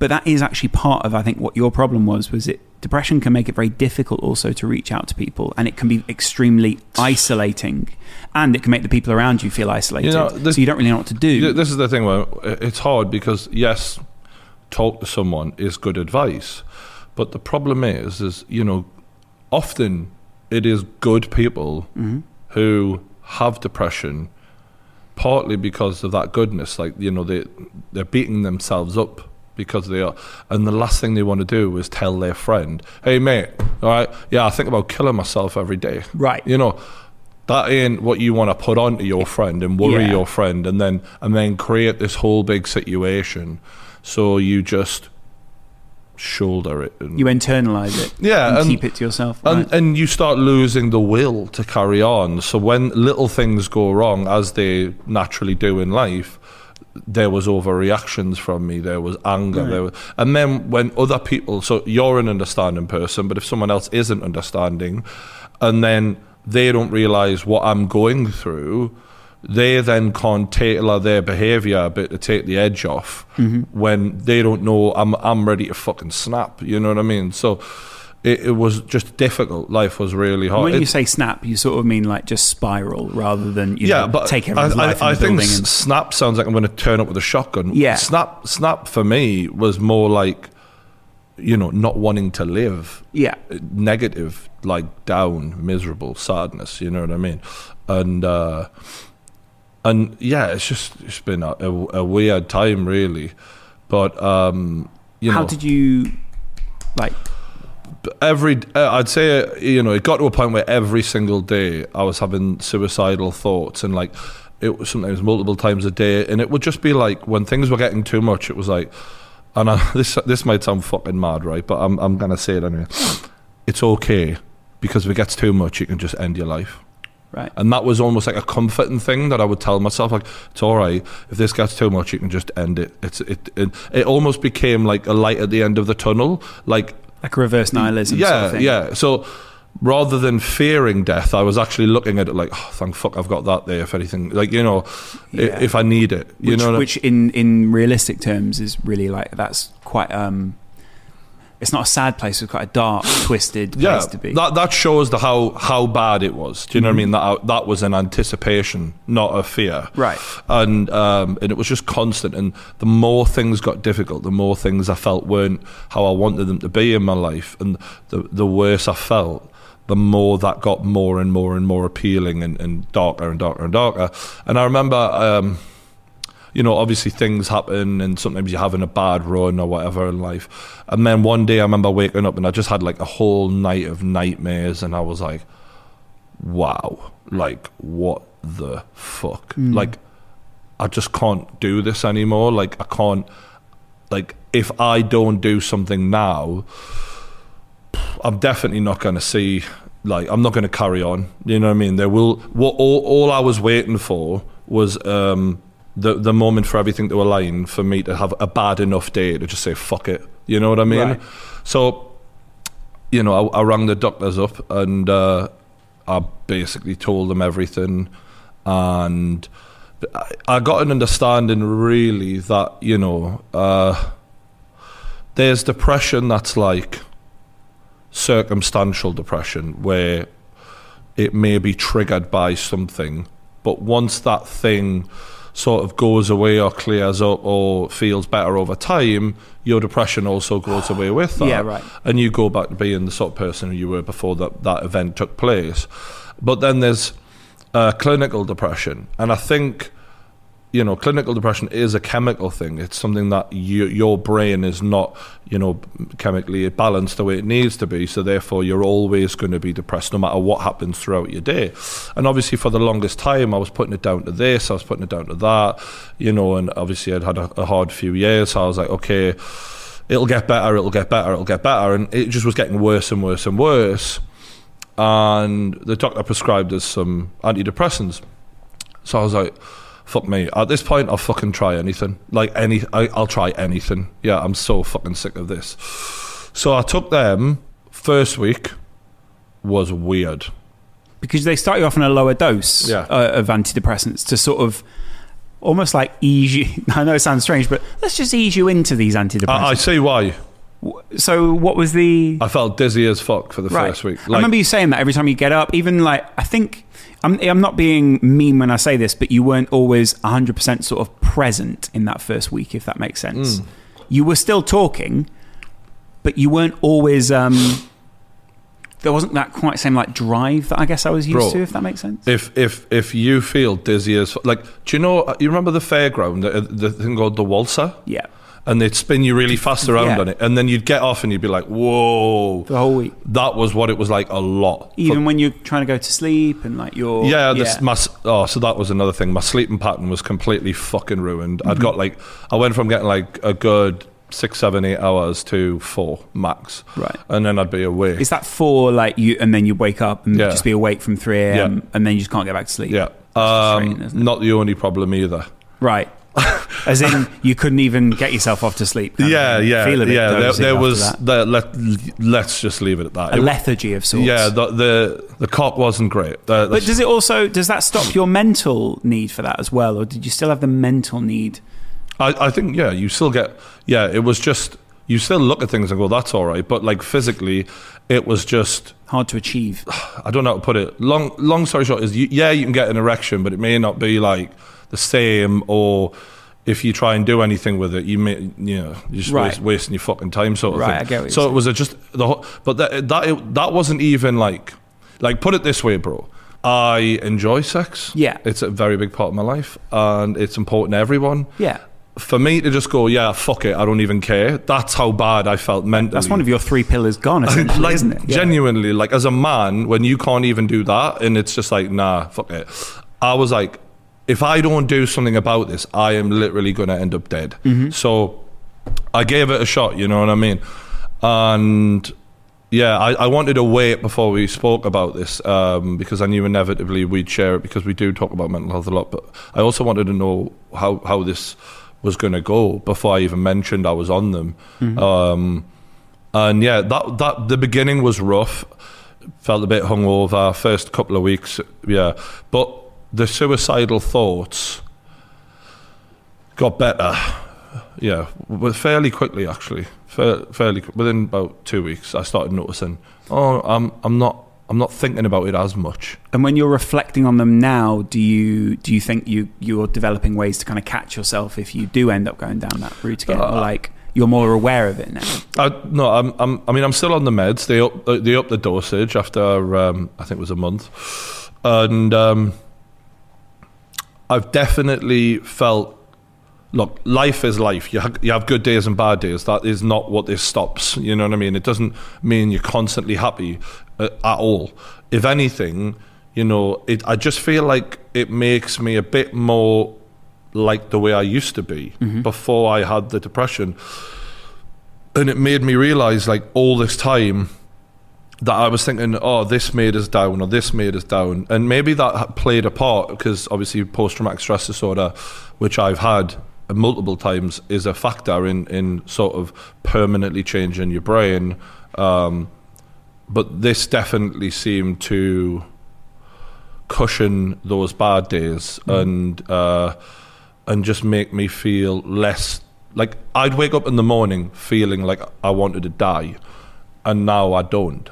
You know what I mean? I, I'm I'm not saying I'm great, but it's not as bad for sure, Mm-hmm. and. Uh, and I'm very grateful to have the tablets. Like, and and it, you know, it's just been such a weird experience for me to finally go and take them because obviously for a long time I was like, uh, you know, I'm a man at the end of the day. My legs got to be falling off before I, I, I ring a doctor. And there is that white, like weird mixture of kind of yeah the the more masculine side of you not wanting to go down that route. Well, uh, more- you know, because I'm attached to my mind, and, and, and, and as a creator, especially, like you feel like everything you are is your brain ultimately, like m- uh, you know anyone does, and you know when you need tablets to feel all right, there's a certain um, stigma that comes with that, which is exactly why I'm talking about it right now, because when I told certain friends of mine that I was on them.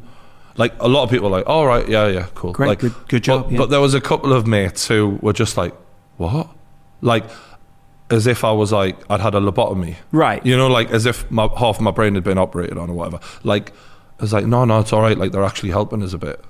yeah, But they were like, are you sure? right. And like, still, it was like, I don't agree with that. Like, it's just, you know. And I was like, like, I'm, I'm all right. It's still me, you know. I, But that's kind I of haven't, it's also you haven't lost me.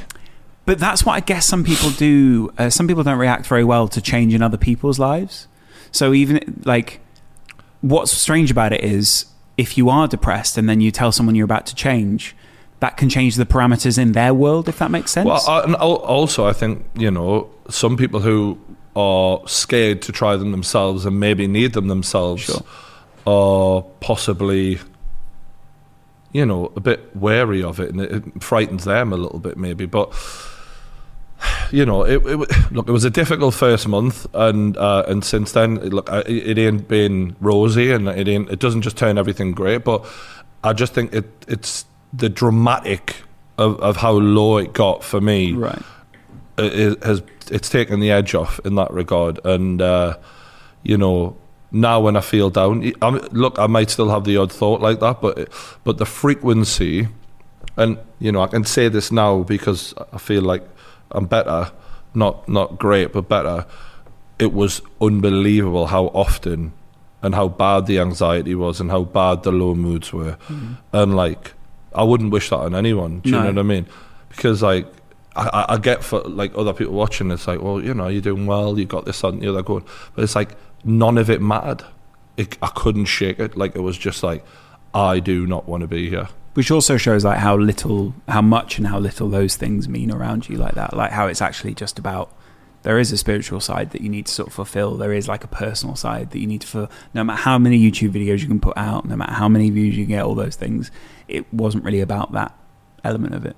yeah like I, I there was a chemical issue as far as I'm concerned because now I'm just like the the how I was able to do what I was doing not actually wanting to really live you know was it's quite something to be fair to us Yeah. um and I think you know the lockdowns and stuff definitely didn't help either um Do you think you sometimes you are sort of like where where do you think that um like uh do you do you think you may have been predisposed to at some point reach this point in your life? And I don't mean like destined for it, but do you think there is like something in you that you know mentally maybe you might be genetically more predisposed to be depressed or any of these things? Because I I definitely think that some of this can run in a family, and I don't know whether it's nature or nurture is the only thing. Ah, I mean, I think with everything, it's a, probably a bit of both, to be Yeah. honest with you. But I think I'm, I'm someone who considers a lot and thinks a lot, and I live in my own head. And I definitely talk to myself a lot and have like long form podcasts with It- my, yeah. yeah, with myself. I'm that type of person. So I think people who are deep thinkers, they're the ones to watch out for.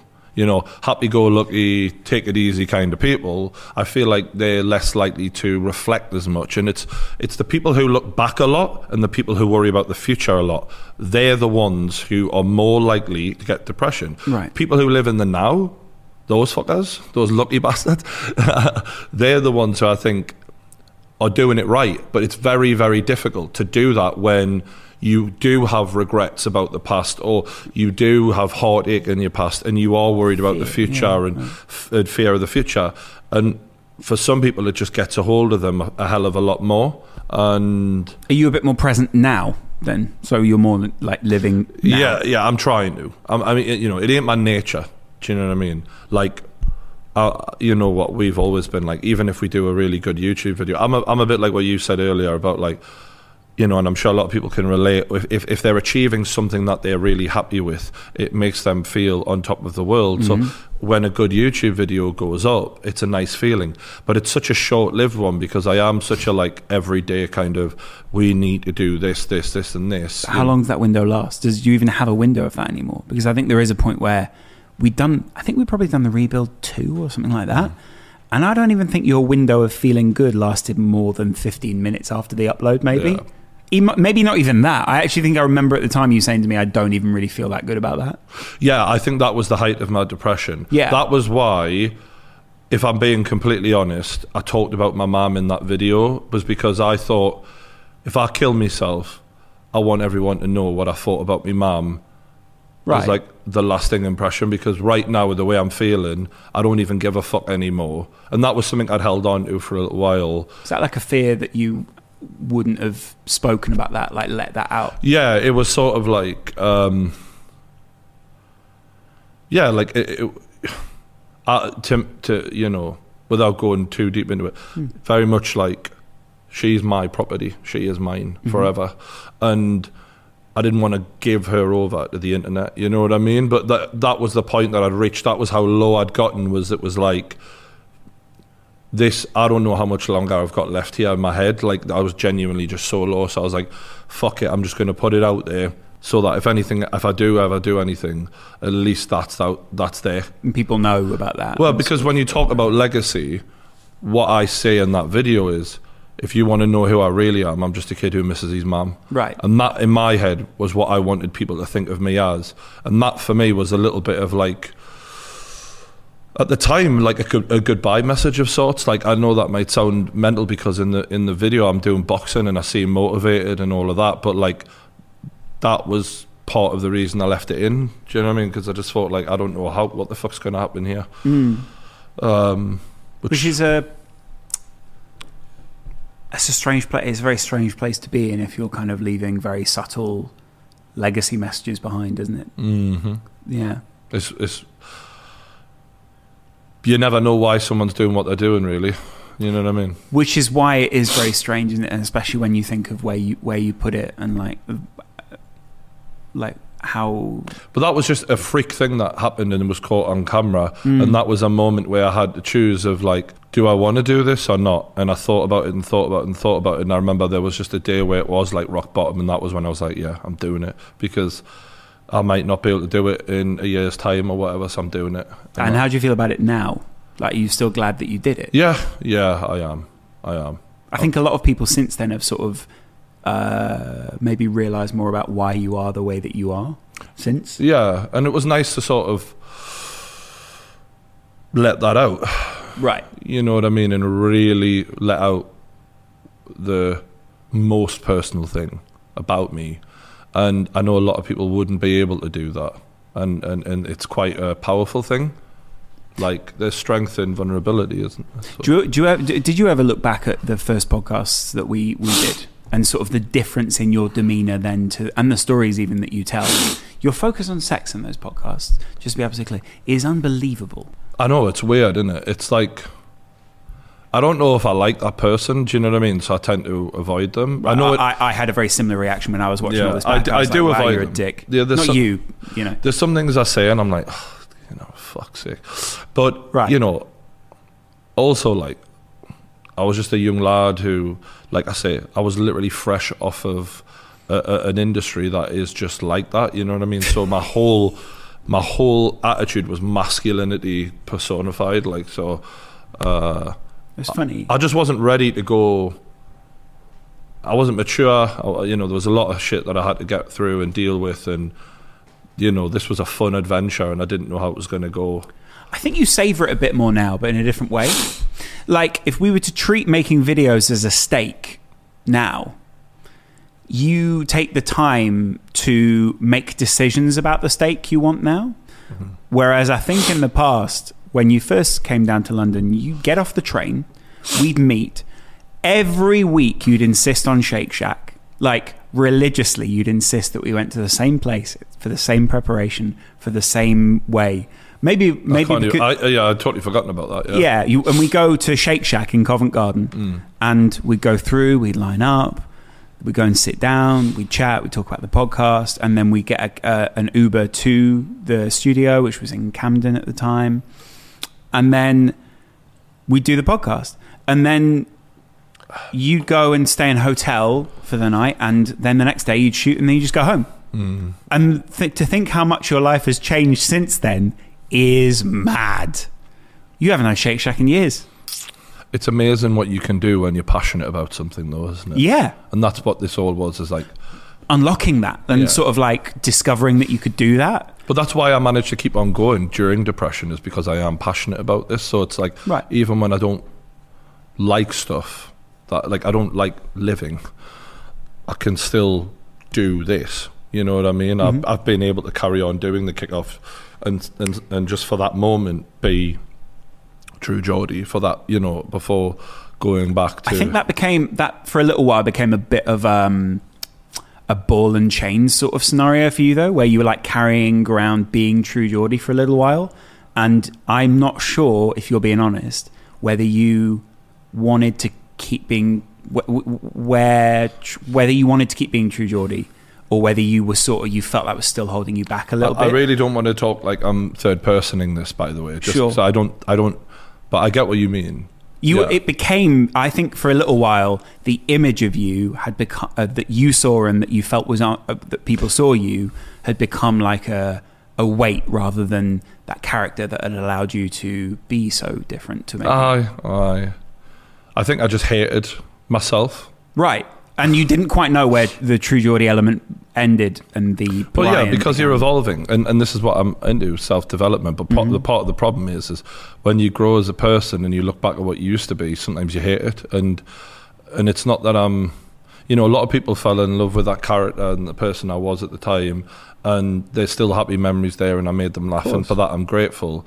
But there's just so many things I've re- I've regretted in that time, and part of growing up and being a man is learning to live with those regrets, and sometimes that can be where I'm the type of person to punish myself internally and be like, "You did this, you did that, you shouldn't have been like this, you shouldn't have been like that," like you know. How does that resolve? Well, you know, when you punish yourself, do you ever get anything out of that? Like, do you think that does allow you to move on?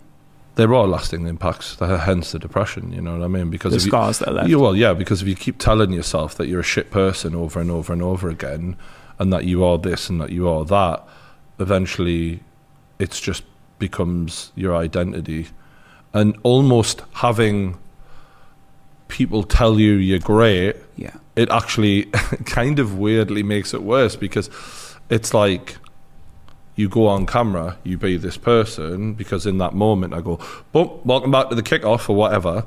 And we're having a laugh with the boys, and for that moment, and I am happy being with the boys. It ain't like I'm being fake because it's nice to be with the boys, but but once you go back back into normality, you know, it's like when you read YouTube comments or whatever.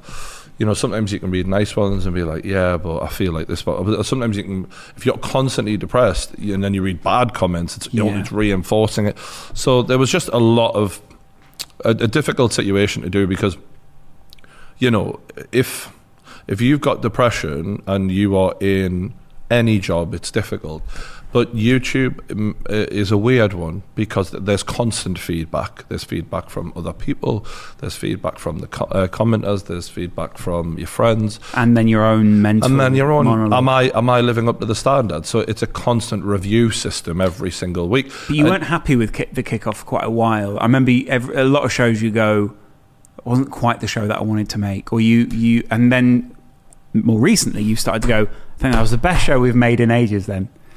Yeah, yeah. I I guess the point I'm making is just uh, not specifically about the kickoff, but just No, but battling yeah. depression while being in front of camera is is a, a strange thing to go through. Mm-hmm. Do you know what I mean? Because the whole point of depression is you don't really want to do anything. The last thing you want to do is sit in front of a camera and be entertaining. And and it, it's been difficult to do that for as long as I have now.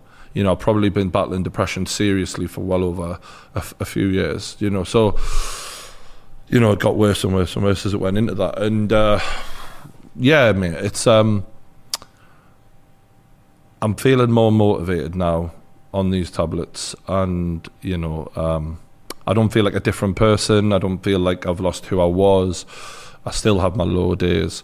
I just feel like I've got a little bit more protection from my own negative thoughts mm-hmm. because they're not as dominant or as overbearing, and my brain is able to like one of the things that I used to enjoy most is if I had a drive and the sun was shining, you put the window down, put some nice music on, you know.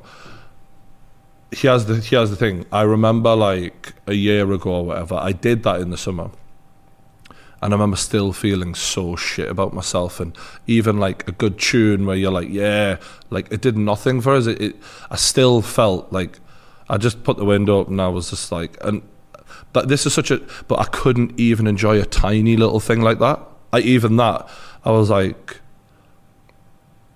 I think because it it my at my peak of being an arsehole, I was driving around in a, a flashy car listening to cool tunes and you know so roof down and all of that shit. I really hated that person. So now when I'd have the window down in the sunshine and the music on, it reminded me of that. and I bit. and I hated that guy. So even when and obviously that guy is me, I'm not sort of detaching from it. I'm just saying like it it I'd grown from where I was there. So I didn't want to remind myself of like oh, I didn't want to get carried away again or or go back to those old bad habits, you know what I mean? So even those sort of things made me like Yeah. It's a bit like that Phoenix story where, like, the Phoenix, uh, everyone thinks of like the Phoenix rising from the flames as if the flames are a bad thing, but apparently the flames are a good thing because it's burning off all the stuff it doesn't need. And, like, in many ways, you're like, you're shedding yourself of that, Im- your self image of being that guy in the car, those kind of things that you Well, didn't really like. I've done this many times throughout my life, though. Yeah, that, that's the weird thing because like it's something I am prone to doing. So like when I left high school, I felt a certain way about that person in high school. So I tried to reinvent myself in college as as as a, as a better version of myself. And you know, this is a new chance, a new start, yada yada yada. And you know, maybe the same in diving, and maybe then after after YouTube. diving, I try to reinvent myself. And in YouTube, I've now tried to be a different version of of, of that. and then we went to Twitch, and then you thought, well, this is a fresh You know, start. I, I, I'm I'm not saying I look at everything like fresh start and that I don't take accountability for the past. What I'm saying is I'm very aware of what I used to Right. be or who I have been, and I think about it a lot and I try and be better. And this is the most I've ever really tried to be a better person in my life and treat people better. And I think since going on the tablets, that was another thing. Is like the week before I went on the tablets was like a real low point. Like I remember raising my voice a lot, and now I think I'm much more in control of myself. Oh, yeah, definitely. Yeah. Yeah. Yeah. The the sad thing is is in in that time, my dad's also been going through a really bad time with his mental health, and literally just as I'd started on the tablets, or I mean, a couple of weeks, um, just cutting to the chase. Uh, my dad uh, attempted suicide, and uh, yeah, it was just really strange to go through that, like all at the same time. Like I'm, I'm feeling the way I'm feeling, and then, Especially when you're changing the way that you're feeling. Oh, well, I was trying to. Obviously, it was still very early. Um, I, I don't know uh, really how detailed you want to go, but like kind of when that happened, like what? yeah, I mean, I don't want to go too in depth for people because I know it can be quite triggering. But But how did you Um, feel being around that at that time? yeah, well, okay. So basic details are: I became aware through some text messages he sent us that, um, you know, w- what he was thinking about and what he was going to do. And luckily, I rang an ambulance immediately, and the ambulance got to him and took him in, and they managed to look after him and save him basically. And uh, just strange. I mean, I've I've told people my dad about my dad's mental health problems in the past. Uh, bipolar is what he suffers from, and it is the worst kind of bipolar.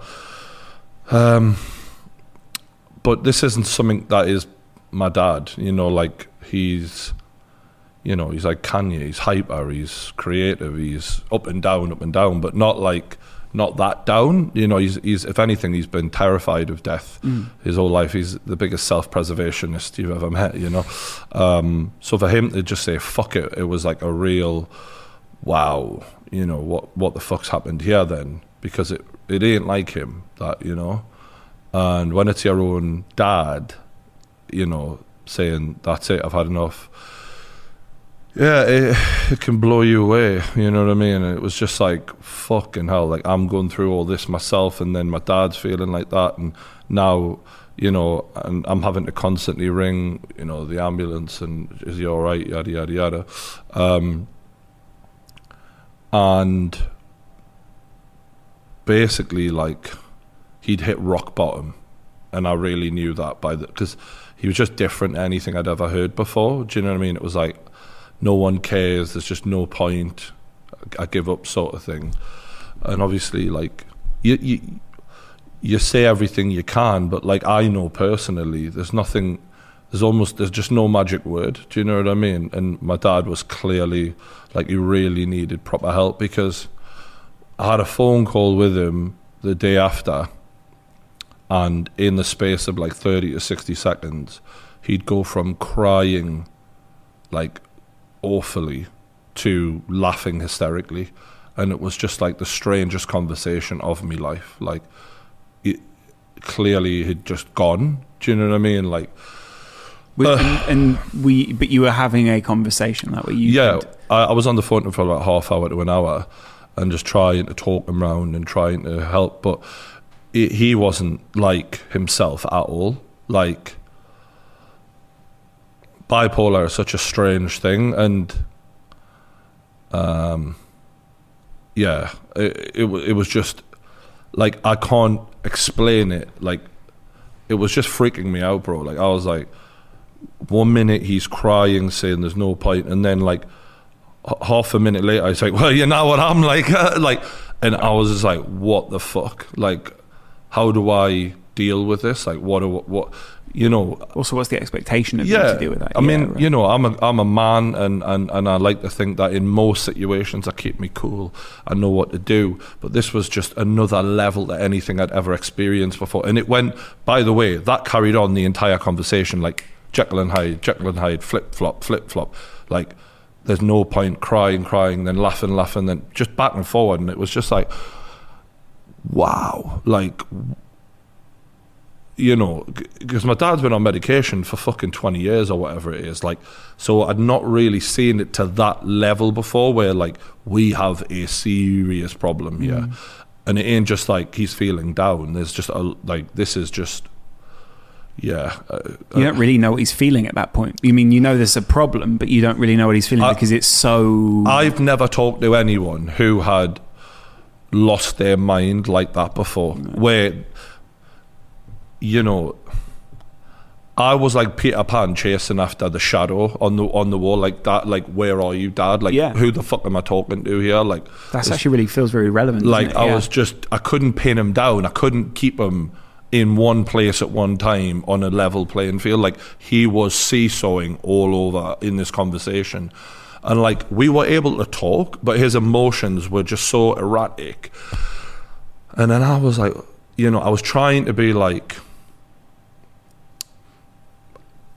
it's difficult because I'm his son, but I, you know, people who listened long enough know we've had a, a relationship which was difficult. Obviously, when I was younger, I, I went a long time without seeing him, but you- I'm still his son. But like, I'm also having to come at it as like, the parent. That, and that happens at everyone's at some point in everyone's life, doesn't it? But it's It- it's particularly does. hard in this. It does, it does, but it, you know, it was. I was trying to sort of, what have you done that for, you stupid idiot? Like Right. trying to be sort of calm Yeah, about a situation that isn't calm, you know, and trying to be like, "Oh, yeah, man, Dad, yeah, I love you," and you know, and and and everyone, and you know, and reminding them and stuff like that, and but like he was just so like, "This is over," like I don't want to do this anymore. Like it was really hard to talk to him, and um, yeah, it, the the team were keeping an eye on him, and um, there's a crisis team, and they keep an eye on him, and they're very aware of what's going on, and then they sort of start tweaking the medication and all that, and that. But long story short, something else happened a few days later, and I was just like onto the. I'm like, are you fucking? Do you know what you're doing here with him? Because he's a serious man, me dad. Like, you know, I was like, um, I'm going to keep it honest. I said he's fucking hurt people physically in his life, and you know, you better know what you're handling here. And and I said, I ain't seeing any improvement. He's getting worse. Yeah, and um, and they were like, yeah, we're very aware of that. You know, we are paying attention. I was like, okay, because you know. I don't know what the fucking best for him is. Like, you know, I'm I'm I'm I'm relaying everything I can to them to say, look, this is what he's like normally, this is what he's like now, what, what's happening. And then they, they sectioned him a day later, which what does that involve? they have to basically get a, uh, a signature off of, you know, doctor, etc. And basically, by law, you're getting locked up in a mental hospital. And inside this mental hospital, you know, it, it doesn't, it looks a lot like a prison, you know what I mean, in his room and stuff like that. There ain't, it's not like fucking, it's not sitting there with PlayStations and shit like that, Mhm. you know what I mean? It's pretty miserable.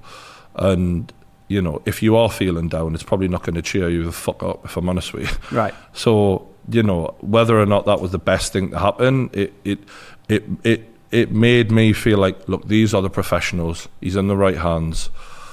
They're going to know what to do. Do you know what I mean? So it's been it's been really a challenging couple of uh, couple of months. Um, That's a lot to deal with as well, especially when you're having a conversation with someone like that. Because I can kind of, uh, you know, you can hear it in your voice, but like, you want to tell someone you love them on the phone, and you want to have a normal conversation with them, and you almost want to go like, "Come on, Dad, snap out of it," sort of thing, and you can't really do that. But at the same time, it's a bit of a minefield of a conversation because you don't know that what you might say could be a a triggering thing, or could be you you know you're being very careful with what you say to that person as well. it's, it's very hard because uh, not only that, like he is needing me to be there for him, and there's been many occasions where I've needed him to be there for me, and he hasn't been, and it's been it hurt me, and he he knows. And look, but he knows You squared that away. as best I can, you know. Um, it's difficult, you know what I mean. But I, I've been as good a son as I can be, considering what has gone on in the past, and it, it, it is hard because I'm like I want to be there for you, you know. And there's certain things that I was saying to try and make him feel better, but you know, um, it's difficult, you know, because he's let me down sometimes in his life, and he knows that. And um, and now I'm sort of in this weird position where I've sort of got to be there for him, and um,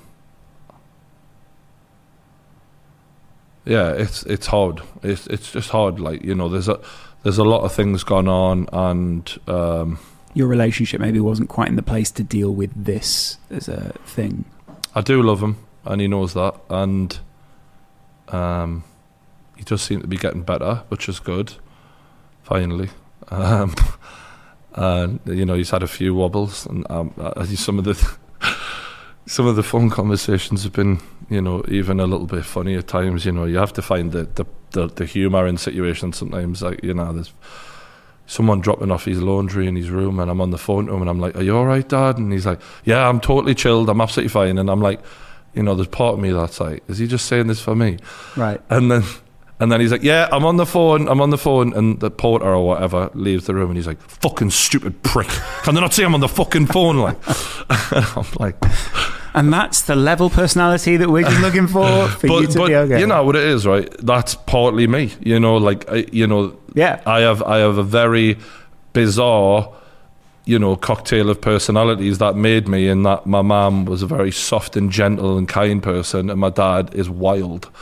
and in many ways, it's strange because that soft and gentle person that your mum was is now helping you to deal with the man that your ma- your dad is. Absolutely. Yeah. And, you know, um, it, it, it is strange when someone has to the level that he has had uh, those mental health issues. And, you know, it can be difficult. And one thing you have to realize is sometimes when you've got someone in your family who's like that, is there is no magic pill that will be given to them. They will not come out and just be normal. Like, he's always going to have certain things about him that are challenging for people around him because you know, like I say, he's like Kanye. Like he's just up and down and intense and and and he's he he finds it hard as well. You know, I'm trying to say it from his point of view is imagine like, you know, you're in a you're in a, a mental hospital, but let's be real, you've been locked up. And with everyone else who gets locked up, they get a release date.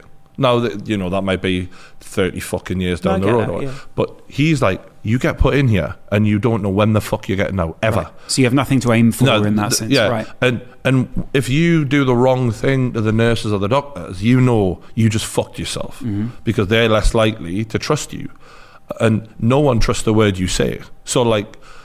You're you're speaking, but really everyone takes everything you say with a pinch of salt. It's a catch twenty two in Yeah. a way because if you're honest about how you're feeling and you feel you go, you know, I'm feeling depressed today, then Mm. they go depressed. Okay, feels, and everyone's making the notes in the room, but you know you're condemning yourself possibly to a bit longer in. Yeah. there. So So do you lie and Hmm. get out and think you can deal with it yourself? Which, by the way, you probably can't trick mental health doctors. I'm sure they're only human though, and they do, and, and I'm sure they get certain things wrong. Let's be honest. There's Yeah. there's many times people have been let out and done shit before. Do you know what I mean? So- Otherwise, if we knew about that, if we knew about it, we'd just fix things instantly, wouldn't we? Yeah. What annoyed me is that I had um, I had conversations with them about my dad's well-being, and naturally, I was like, "Look, I want to give you as much information to help you as possible, but what I don't want you to do is tell my dad any of this because otherwise it might upset him, yada yada yada." And you know, we I had those conversations. By the way, I had conversations with like five different fucking doctors, Right. and I had to keep repeating myself over and over. My dad rings us up and he's like, "Yeah, they're not letting us out." They said uh, one of the main reasons was because of what you said, and I'm like, Thanks for that. fuck's sake." Surely that's like one of the worst things you can say to someone. The first is- thing that was the first thing they come out with, right?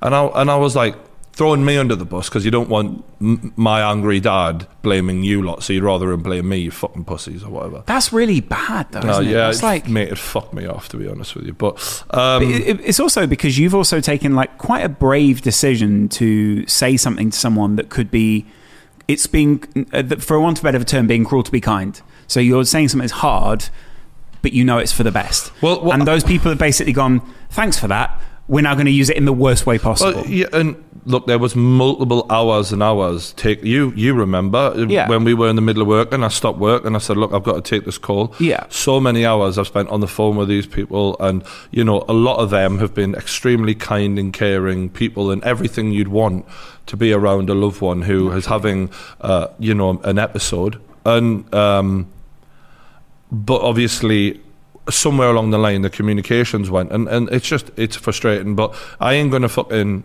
dwell on that no. yeah ultimately that I get they're trying their best and, and and and I'm grateful for it it's just such a it's not a nice thing to go through but I think um yeah, it, I, I think the the worst bit was that night. You know, the worst bit is for anyone if you get a call or a text or anything like that, where someone is on the brink, and you you're at a point of calling an ambulance to a, you know and, and thinking you know I hope it gets there in time that sort of shit.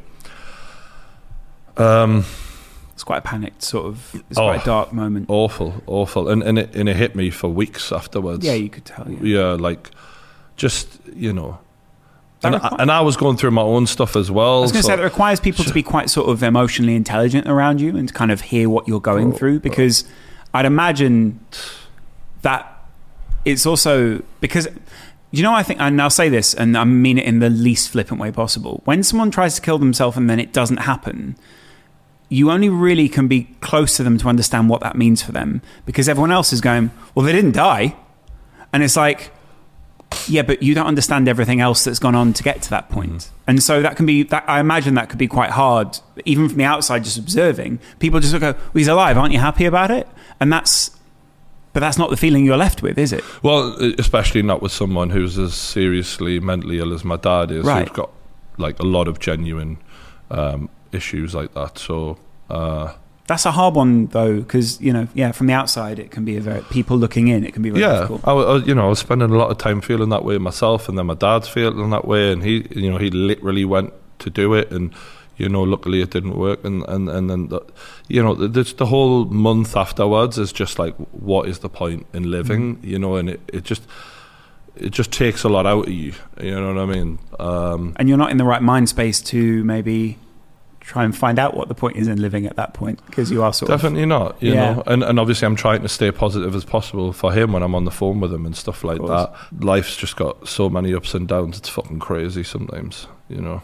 And it does flip at some point between the parent and the child when the child has to start parenting the parent and that becomes more and more sort of constant rather than uh, Yeah. you know every now and again you might have you know when you're younger I remember this with my own parents sort of having moments where you know when you first think of something that they can't think of or like Mhm. you've got uh, this moment where it's like you know you feel like you maybe have surpassed them a bit and it's quite a proud moment when you're young but then as they're getting older Well, it's when they get ill. That that ill. that's the, re- the the reality check. It's my dad's ill, you Yeah. know, and it, it's a strange one to feel like responsible because they're literally ringing me as if I'm his dad, and I'm like, yeah fucking mad. This, but with the sense of mortality around it. It's not just like, oh, he's got a little cough here. Uh, It's like life and death is a really serious thing. yeah, and That's quite heavy for you to deal with, though. Yeah, mate, it's it's been strange, but and I, I thought uh, I talked to him. I said, you know, I might mention this on the podcast because we've been really open about stuff mental mental health wise, and I, I thought, yeah, it's important people hear this because I'm guaranteeing that lots of people who've been through a suicide or an attempted suicide will be watching or listening. So, you know, um, luckily I'm getting a little bit better. My dad seems to be getting a little bit better. So, you know, that's one positive. At least it means there's going to be more true news is that in the, in the near future. You feel good now. We can. Yeah, even podcasts. I tend to avoid podcasts when I'm really low, which is why they are so few and far between. Right. But um, it's been five years, guys. Yeah. um, but no, but lately I have been trying to do more pods because um, I am feeling a little bit more positive, and I am trying to, you know, You've done a good job of those, by the way. Like, I feel like uh, there was Elizabeth, Elizabeth Smart and who's the other person? Jim. did Jake Paul Jake, James Arthur as well. and James Arthur. Yeah. Yeah, I like James Arthur a lot. He was uh, a bit of a kindred spirit. You could kind of tell that. Yeah. And it was better for me not to be there for that one because I feel like I would have not had that same kindred element that you two had. But you both seem to uh, see things quite similarly. And you definitely both have a fuck you attitude to the rest of the world at some point. Yeah, I. I, I love that guy. Yeah, he's a, a bit of a bro of Yeah. mine now. So we, we have the odd little message and that, and I think he's been understandably misunderstood. Like I get why people have. That's a strange one. He's been understandably misunderstood. But I get it. You get what I mean? Yeah, like totally, I yeah. get why people haven't got him. Yeah. but I hope they get him a bit better now. You know what I mean? Yeah, and you want that to. Uh, you know what's strange about it is you want um, you want people to be able to just shift and watch that podcast and see it. And sometimes people can just be a bit damning once they've made a decision about someone. It's like, nope, the decision is made, I've- I've- and he once made this mistake. I feel like that's like that with about Jake Paul a bit. Like I think that's why loads of people couldn't quite Yeah. say that he was going to win the fight. which is bizarre. For me, I think it was bizarre for all of us uh-huh. because I was trying. I was watching a lot of people's preview videos, and I'll be honest, Brian, you were really going against the grain, if you know what I mean. Like, lot of- especially with the like big time pros and stuff. All, Yeah. They all got it wrong. yeah, but ultimately, fuck you. Yeah. But the point is, it seemed quite obvious, but I did feel like emotion was clouding a lot of people's judgment. What I was trying to work out was. Was it emotional the other way that was clouding ours, where we really wanted a YouTuber to win? Bro, we really I wanted had someone. to laugh right because I I watched the stream back on on Twitch the other day, Yeah. and um, some of the comments were coming in as I was talking about Jake and Right. why I thought he was going to win so convincingly. And they were like, Brian's going to look so stupid when Brent, Ben smokes. and I was rereading it like, I wonder, like, even now I still, but I, I think I get it. Like, I think people see you in a UFC cage and they see the UFC gloves Mm-hmm. and they see the, like, Joe Rogan and the whole production and they're like, this guy's a fighter. And they look at them like superheroes. Yeah. And the reality is they're not. Like some of them are on the level. But if you're able to take all that away, and I think because I've seen Jake from day one and I've followed Ben, I I didn't give a fuck about the fact that Ben was a UFC fighter or any of that. So this whole thing about oh he's so tough, he took the shots with the four ounce gloves.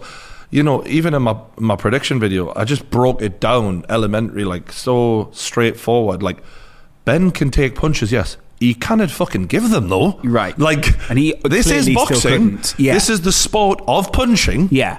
Yeah. Like I get that he can take one, but unless the thing is that he's just going to wait until Jake stops getting tired as he's late, like the whole the whole lo- notion that you know, and the sad thing is, is some people were so gutted that they were proved so badly wrong. Because let's be real, it's a fix, isn't it? the Yeah. first the first proper punch Jake, Jake landed on the on the head, he went Done. He cr- crumbled. Right.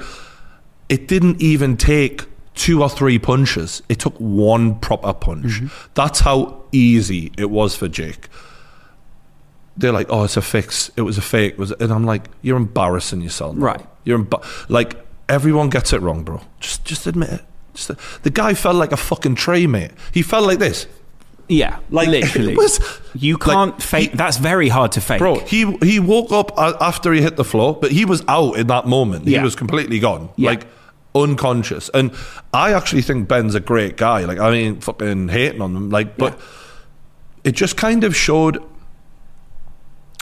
It showed a the natural qualities that J- Jake has at boxing and how he is good, but it also showed like you know Ben had neglected those same striking elements for so long that when he needed to use them, he didn't have anything there, and he didn't have natural power. He was old, bit out of shape, and Jake beat the fuck out of him. Like, and if they would if they the, when people say it was stopped early, I'm like, what were you? The, the referee's job is to save that fighter when he is no longer able to defend himself. He was stumbling like the, like a ninety year old on a bus. When you you know when the- you know when he's trying to get from pole to pole on the bus, and he's like, he he was like that. Jake would have badly hurt him. So like, the strange thing is, I think the angle that we watched and the angle that most people are watching is head on. Hmm. And when it's head on, the gloves look a bit higher because you're sort of, I, don't- I know the top of the glove reaches like there. Hmm.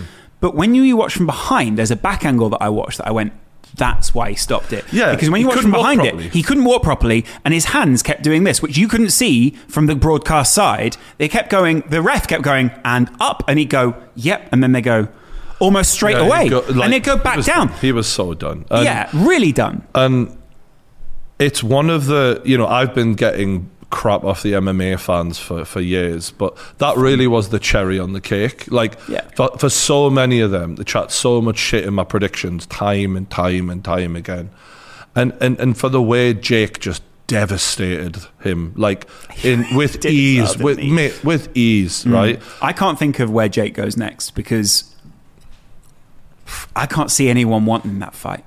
Oh, uh, yeah, they'll, they'll be. They, I mean, so I, I think he just moves up a level in the MMA striking. So, Yeah. like, Ben was a poor MMA striker. He now goes to a better MMA striker. Wow. Or, or you know, there's like non, like, so there's that Dillon Danis kid. There's KSI maybe. Um, there's K- let's be honest though, KSI is so he's got so much stuff on. If you're making music and you're doing all this different stuff, you need a good six months or however many months to put in a proper f- a proper camp to do that. Mm. I, I'd, I'd back Jake to get in, uh, JJ to get in shape, and Uh, yeah, I'm not saying that, Yeah. but you get what I mean. Yeah, you, you want that experience. Yeah, Yeah. I, I, I you know, I, I'd back him to be. I think he'd be ready. The amount of people who have gone, well, Nate. Gib didn't go down. You know, actually, credit to Gib. He was the only person who didn't go down in the same way as Ben. That- this is the thing. Nate. You know, Gib has got a chin Like Gib got up three times, and and, all- you've seen that in person as well, right? Yeah, I've seen I've seen Gib take some shots in the gym. He is hard as fucking nails. That Mm-hmm. kid. He's fighting soon. Yes. He's fighting um, that TikTok lad. And just because he's fighting someone from TikTok doesn't mean he's not hard. Like this other TikTok lad looks he looks good. seriously good. Yeah, he, he, yeah, he's got like good skills, and I've been impressed with some of the tiny little clips I've seen of like, all right, he's got the basics down. He's quite, um, they say, a cute fighter. Like he has like little movements where I'm like, oh, yeah, Well, that's he- nice what you've done Yeah. Yeah. little ti- He's he's tidy. You know what I mean? Whereas obviously Gabe is a is a fighter. He's just a force. Like yeah, Yeah. and and this is the thing. If if you ain't ready for a fight and you're fighting Gib, he's gonna win. You have to be ready for a fight. God, you know I what I mean? Gib to win. And and and credit like Jake, like this this this this was the thing when I went back to the prediction on, on, on the Ben thing. I was like, people are like you you can't you can't call uh, what what Jake's done an- worth anything because he hasn't fought anyone. Mm-hmm. I'm like, I'm sorry. He he's he's dropped people. He's actually dropped multiple people. Ben's never dropped anyone, even in the early days. Never dropped anyone. I said twenty fights, never dropped anyone. Two fights, dropped th- three times each fight. Mm-hmm.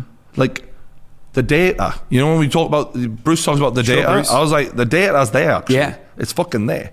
I never when I watched it back and I was like, I think this is easy to break this. Right. it's like so It's insane. times. Yeah, yeah, When, the table are like laughing and I'm like, he's gonna rip his head off. Yeah. it's like, but. And he actually almost, yeah, like if he'd have been allowed to continue, it would have been well, this is the, yeah. I was gonna say about the early stoppage. If if that had been allowed to continue, Jake Paul could have fucking like he could have killed him. Not like uh, pe- So- yeah. people die because they take unnecessary punches after being done. And a bloodthirst, and, and often bloodthirsty people who don't really know about fighting want to see someone completely wrecked and Yeah. finished because they're like, oh well, th- no, right, well now he's wrecked and I, I'm glad because I like like Ben, so I don't want to say him absolutely brutalized. and but you hate CTE, yeah. Ben Ben was Ben was leaving on a stretcher. If they'd let that go another fucking ten seconds, you see Jake was posturing like Jake, Jake was rushing back in, Oh, mate, and then and then the referee like steps in, almost like it, you know what's strange about it. The referee was almost uh, he was looking at Ben and trying to get him to keep his arms up, and then the referee's like, "Yeah, that'll do." What- and then he sees Jake steaming in and goes, "It won't do. It won't do." What What's funny is everyone had a go at the referee for not stopping the Nate Robinson fight early enough. Mm-hmm. He he let him up twice, and then he got literally flatlined. This time, the referee got it right. He he saved this guy. The referee was You bad. Robinson, Um, in retrospect, wasn't he? Yeah, so uh, credit credit to Jake. He actually uh, he messaged me saying uh, you should be involved in the uh, the next thing. Like, Bro, what? Uh, I don't know what maybe he- maybe he saw your avatar and he thought, "I'll message Rick Ross and tell him now." definitely not. No, definitely not. Thank no. you very much. Yeah. No, I think you know because the, the, the it may be something to do with the debatable production that was on the show. Sure. Yeah, Like- we can do a small room, If- but now what we're going to do is take on a whole fucking warehouse of things. That's what, a good idea. What I will say is, you need if- me to direct? If, Absolutely. If we are commentating at Yeah. any point, Yeah. I'm not saying we will be. No. but I don't think you'll you'll hear me going, "Get my money, Jake! Yeah. get my money, Get my money! get my motherfucking two million. two million. I love that. You know what? I think I will still enjoy, and because it will be legal somewhere else, a passive high from Snoop Dogg, Secondary. secondary high, whatever you want to call it. I, I, think, still I enjoy hanging sit out with next Snoop. to him. You just you get buzzed. Exactly. You're just like, thanks, Uncle Snoop. I'm pretty sure that's what happened to Oscar De La Hoya, who was clearly off his tits, Yes. mate. Yeah, that was unusual, wasn't it? That was unusual watching that back. That they allowed that to happen. It was right now. I think they've gone full entertainment and don't really care about the boxing, Yeah. aside from the main event. Yeah. Although you know they did get some decent level boxers in there, But it- it didn't show up until the main They event, just though, talked over it as if it was not even happening. The- Right. the- Well, there uh, were times they cut away from it. yeah, it, it, it was so strange. I just I don't know if I feel like maybe they want to get it more in the middle. You know what I mean? It- there's a lot of ideas right now, and it's very. It was very much like watching an idea soup. Yeah. Just on your screen, and at some point, someone's gone, and there'll be lots of bums, and everyone's going, "Okay, bums, yeah, yeah." I, I, I was, was so much ass. I'm not complaining about that. I've got to be no, but there was a lot of it, though. There Wasn't was, there? and, Like, I, you and. I like a whole lot of big ass. Okay, but and the- I get that. But then there were a load of old rappers, and I get that, and I'm all for it. Let's just shorten that down a little bit, you know? I- also, like, if you're going to have like a, a fight night, Justin Bieber ain't the guy, is he? I know he's got clout and all Whoa, of that. whoa, no, but let's be whoa. honest. And you're like, am I? are oh, we I'm doing a, up for this? Should we not do aggressive music? Yeah. Do you know what I mean? Like get him to cover Linkin Park? Fucking sick. yeah. it was. It's Bring weird. me to life. I, I get that. It's Evanescence. just, it's just weird, isn't it? It's just weird. So, I I totally hear you. Like it looked like let's just throw as much at the wall and hope it sticks. And then in the middle of it all is what was the comedian uh, called? That Ben guy, Was it Ben? Pete. Sorry, Pete, Oh, uh, Pete. the Uh, blonde kid, what's Pete's name? Davidson. Pete Davidson. Yeah, Pete. Um, he was good because he was on screen basically making fun of the whole product. No, but I, I think he- what you and I do is like we both make little inside jokes about whoever's on screen, Right. But we also take it seriously. We also break the fight down. We also uh, appreciate the athletes. Like you have a, a, a, a one of the OJs of the UFC and Frank Mir, who's Yeah. getting into a boxing ring, things like that. There's so much you can talk about. Right. And and I personally, huge fan of Frank. We've had him on the podcast. That there's so much you can do with that. And um, he, the guy he was fighting, I think, was uh, one of the first people to drop Tyson Fury. Yeah. Like, there was a lot. That, so you can you can do sports chat with a little odd joke and a little bit of a tongue in cheek, make a bit of fun of Jake, make a bit of fun of Ben, but that was just a roast. And and and Yeah. don't get me wrong. Like as much as some of the jokes were funny, and it, you obviously clearly had watched Ricky Gervais and thought, how am I going to do that sort Right. of thing in this setting? But it was awkward. It wasn't and. If you've got like Snoop Dogg as your boxing guy and him as your host, your main boxing guy. like Your no wonder host. it was a bit of a shit show. Do you it know was what I two mean? ends of the spectrum as well. I think you know what you have to have is um, everyone who was on commentary was not the self-sacrificing person you need to do commentary. Commentary people have to be willing to hand the event to to the images that are on No, screen you and are enhance those. you- exactly, Yeah. bro. And you know that you you are literally the salt and pepper, and you're you're not trying to be the show. The show is the show. Yeah. you're there to help it, add to it, season it. You ain't the show. That- and I think there was too many people behind camera wanting to to own that moment and to be the star. Yeah. and and and Pete obviously wanted to go and make a bit of a statement as a comedian, and and that's what smart comedians do, and, and I get that, but he ain't going to do it again now because Jake Paul's like fuck that guy. Who know, I mean, who knows? That's the funny thing is like, who knows? Because I, I, everyone knew that was Pete's comedy, and I Mm. think he's a big face in America. But I think in a couple of months, Jake might look at that and go, "Eh, "It wasn't as bad as I thought." I, I did hear that he brought up something inappropriate in the locker room pre-fight. that was bleeped out. So Wow, okay. I, I doubt it. you Okay, know. right, that makes so, sense. To be uh, fair, all I'm saying is we, comedy's about we pushing it. me and you, me and you. Oh, bro, Should I will dye my hair blonde and wander around the event, causing utter offence to everyone. Uh, the show, enjoyable. The show did huge numbers, bro. Yeah, did He- He did like 1.5 million pay per view buys, mate. It, it's insane what he did. That's like, amazing. So right now, you could argue Jake Paul is the biggest draw in boxing. Like because Anthony Joshua, without a good opponent, probably doesn't do a million buys. Tyson Fury, the same. Jake Paul could fight a fucking broom and get over a million. It's it's mental. He's a stiff idiot. But Yeah. this is like I said in my prediction or something like, or was it after? I can't remember. I was saying something like, no one gives a fuck about Canelo Alvarez. Like That's why they put Alvarez. I said, um, I said Jake Paul's going to outsell him by treble. It turned out to be more like fucking ten times. That's amazing, Right, though. it was ten times, and when people are like, "No one gives a fuck about Canelo," and I seen the odd little comment, I'm like, "You get what I mean?" The mainstream, like Jake Paul, has become the biggest star in boxing. Yeah. Can you fucking believe? The, that that No. little brother that we had on the podcast three three years ago, who wasn't even the main event. the mute who sat here at one point. Like he No. was he was a good guest. Actually, uh, looking back at those podcasts when I edited them back, I actually grew to like him even more. So, so this is the thing that I originally got onto the Jake thing about was because it's the whole you are the person that we Right. and and I, I think I can appreciate someone for doing good, even like no matter I don't know what you think about them or what the common opinion is of them. And I think right now there's this sort of bad guy image around Totally. him. And I, I, you know, he plays up the camera. He says the odd Conor McGregor style thing. He can be a bit cocky, arrogant. But like on, on the podcast I did with him, I thought you could you could really see through that and and see the real You version. can see his intellect, I Yeah. thought, on the podcast. Yeah. In the same way as when you've had uh, JJ on, I thought you could see how smart he was. Mm. And the same with Logan. I think any of those guys, it's been. Um, there's not really been that front up of Mm. like the fighter. There's been like the intellectual aspect of them, Uh, and they all have that, by the way. Like they're mm-hmm. all really smart, really like eloquent guys, and I, sometimes they just get pigeonholed. And that's because when you see a young kid making that kind of money, and yes, they've all been dicks on camera at one point and been like silly, Who hasn't? but I think it's hard for people to let go of that thing of you are always that one thing. I've seen that of you. You can't be anything else now, and it's like these guys are media moguls with teams around them. They're they're they're resilient. They are good with strategy. They have had to be resourceful because they've never just done one thing. So all these boys have tried their hands at loads of different things. And and being just even being a big YouTuber, you have to get good at lots of different skills. So that is why, like. They're like a Swiss Army knife for media. They Totally. can do it all editing, production, directing, like even just that they can Creative. do all. Yeah, all you- so no wonder when these guys try their hands at music, boxing, or any other thing that they put their mind to, no doubt if Logan went into wrestling full time, he'd be a big success, whatever.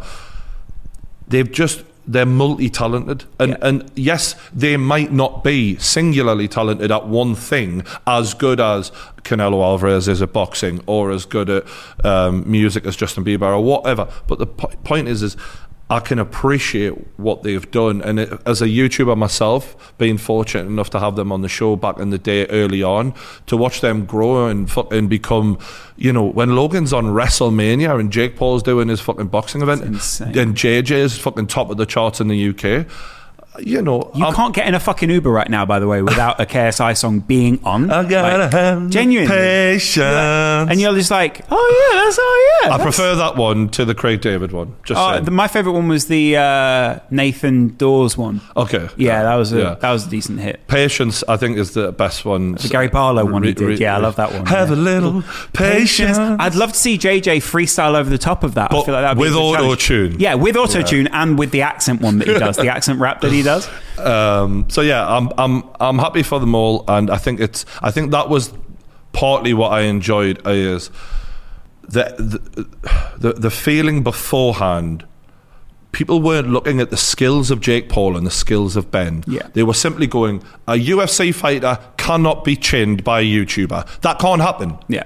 And just to just to be like, well, watch. And as a YouTuber myself, it's like, stop putting people in boxes. Stop pe- stop discounting what Right. people can do. And also Like stop this- putting yourself in a box. yeah, and, And, and that goes for everyone. You know what I mean? And I, and I think it's great that when people don't see limitations, and clearly those three guys do not because they have done whatever the fuck they want to do. Um, I love that because that's the attitude I've got, and that's the attitude that I think winners have generally. Speaking of which, it was really good to have Joe Weller back on the show. Yeah, it was on it. Genuinely, like I feel like um, you know, you two have always had a great relationship, and it's always been nice to watch. But he's got such a great energy now, and I really enjoyed hanging out with him Mm. in a way that maybe I hadn't really before, because he seemed so relaxed and so sort of. He seemed very um, comfortable in his own skin. He loved every minute of it, mate. And uh, Clearly. and I loved him being here. And uh, I said to him, I says, we've got to get you on another one. Do you know what I mean? And I know that there were people like, "Whoa, fucking uh, Joe's mortal" and all that, but it's like, bro. What the fuck do you do when you're watching a fight? Like we, we get drunk, we enjoy the night, and also for me and Joe it was a bit like we hadn't seen each other in a while, Yeah. lockdown. So I think we were both getting absolutely pissed because we were just happy to be like Right. having, having a laugh and Yeah. catching up and talking about fighting, which is what we love, and especially a YouTuber fight. Like, you know, it brings back a lot of memories. And Joe started it, so I, I fucking loved it, mate. I really enjoyed it, and uh, you know what you can also tell is he's changed so much in the way that he speaks because he has his own podcast now. yeah. Like having your own podcast Well, let's not- massively. let's not advertise it, Well, we're not what I mean? advertising it. We, you know, we're not saying it's called waffling or whatever, but it is really. it, it's it's good to see him doing well. I enjoy hanging out with Joe. He's nice. um, I'm just looking at what people have sent us to talk about. now your request section. Oh, Oh, oh, sorry, no. Um, people said um, uh, talk about the Beats by Dre deal, didn't they? oh, did we do a Beats by Dre deal? Yeah, we, we, we signed with With what these bad boys? Oh, these bad boys. What these? Ooh, smoking. They are actually. So first of all, they're great headphones, Mm. and they're really good to do podcasts with. Uh, so if you enjoy doing a podcast, what those, then uh, they look great on while you're on. Probably should get the Probably should get the main. probably should get the star in. Yeah, probably should get the. Well, you've usually got that, so get Brian now. Um, Uh, yeah, I, I'm I'm pretty buzzing with that. what for one of your childhood heroes' uh, His name to be on the side of your bra- So- your own brand on that? Yeah, right. That Fuck- makes sense. Fucking mental, mate. It was pretty insane, wasn't it, when they first sort of got in contact and went, "Yeah, we're thinking we we like what you do." Uh, yeah, I want to give a shout out to the Beats by Dre boys because um, they've been lovely from day one, and um, they they really care about the content as well. Like they they're not like um, Can you change this to make yeah it look a bit more? Like, yeah, They, they were like we just want you to keep being you, and that's it. yeah, And like and I and I was like, what about the controversial? He's like, fine. that's what If anything, that enhanced the deal. That actually surprised me. Yeah. Like, because, you know, having a company with the, the fingerprints of uh, Dr. Dre on, it was it was built on rebellion. It was built on not giving Right, a see what you're fuck. You know. Yeah. So I think that they look for characters who are, you know, not just going to be goody good boys on YouTube. Yeah. You know what I mean? Like so, and I do I do remember. I think one of the first things that they talked to us about was the Fall of True Geordie video, Mm-hmm. which really made me smile because that was such a low point when I made that video, and um, there was so much music we used, and even there is even a line where I go. Um, driving in my car listening to Dr. Dre. Right? Yeah. And I actually said that in that video. So for them to watch that and be thinking about And use Fifty Cent music in there, which was produced by Dr. Dre. well, that, Yeah, that was yeah. one little thing. Loads of people got in the comments were like, "That isn't even Dr. Dre." I was like, "It was produced by Dre." Thank you very yeah. much. It's also quite weird because we left with the with the video with the the next episode video that we launched it with or sort of formally announced it with because we've been wearing the headphones for ages in case no one had noticed. Mm-hmm. Like. Uh, we used all the Dr. Dre songs for that, and then by the end of the video, you realize why. Mm. Um, and loads of people are like, I thought you were using a lot of Dr. Dre in this video, which was great fun to be able to edit to something like that. It's like, yeah, it, it's nice to have those little Easter eggs and stuff there for people to sort of not realize why it's called the next episode until Yeah. the very last second of a 19 minute video or whatever it was. Do you know what else I realized when editing that together, not to go back really back to the start of the podcast, but like how many different subjects are covered in one podcast and how many different aspects of each person's personality is shown? Hmm. And the, the real struggle was, or not the struggle, but like the task and the challenge was to knit all those things together because one podcast you've got you know, Frank Mir, who's sitting there, he just loved life when he was on our show. And the next second, you've got someone who's sitting there who's lost a parent or has, you know, lost their loved one or mm-hmm. spent 26 years in prison. And you're like, how do I get one thread throughout that whole thing? But there were a lot of commonalities in mm-hmm. everyone's experiences. So matter, no matter what their suffering was, no matter what their, you know, their challenge in life, they all had, there was something you could see as like a blueprint as to, it was quite heartening to watch. That's what made me think. When I Yeah. watched your edit, I remember thinking, we're all the same, really, aren't we? Yeah, it really made me feel that way when you watch them and how similar people's solutions and experiences. It was quite nice. I think I find it hard to connect with people sometimes. So that was nice to see that and the way you guys strung it together and, and, and created your own jigsaw out of a whole load of what seemed like random moments. Yeah. And it shows what a fucking smart dude you are because you were able to f- to piece things together and go right this year, this year, and then I would just come along and go, oh, you tried that, Try that bit, yeah. yeah. But Turn that up. basically, Yeah. yeah. But um, yeah, it was it it was a special video that it really really was, and it was so funny when people were like. Um, some of the comments were like, "When will this guy stop making documentaries about himself?" I'm like, "Not true." Actually, I didn't make the documentary, Yeah. so I yeah. literally just sat back. yeah, I commissioned someone else to make this, so the Um, joke's on you. It's, it was like sampling in. And the the funny thing was, it was a bit like sampling in hip hop, Mm. like where you start to like you listen to a whole song and then you go, oh, I like that bit, I'll take that, and then pair that up Very with much so. beat and those things. Well, you you basically were were Kanye for that. You Yeah. were you were making your own, you know, amalgamation of, of, of footage and music, and it, Yeah. you know, a movie almost. And I think it was extremely challenging for you as well because you you seem to get to a point where it was like so much was right, but you just were missing that one little bit, and it's like, oh, how do we get a, you know? And I think people, when you watch it in one go, it seems so smooth, but that's bec- like like any bit of like this table, for example. It seems so smooth because someone's worked on it and smoothed Planed it it, and down, yeah. smoothed it for for weeks and weeks and weeks. You know, to get it to get it perfect like that. And I am lucky that I I know the work that went into it. You know, Because when we, it's fair to say, when we first watched it, there were so many different bits that were just not, they just didn't fit together. Mm. And it's hard to um, like piece them together. And you know, the strange thing I always struggle with with editing, and I think is the creative process in general, is when you come to share it with someone else, it changes the way you think about it and it changes how you like are piecing things together because you start to take another input into it and it starts to change how you start to piece stuff together. Yeah, and it's it was it's a really strange experience, similar with any anyone's editing. Uh, but editing in the first place fucks with your head, and if you edit for long enough, it just messes up. Yeah, it, it, but specifically when you're editing a creative piece, and that's the thing that a lot of editors don't don't get to do because they're editing to a brief and that, and it's here's the footage, make this da da da da dum.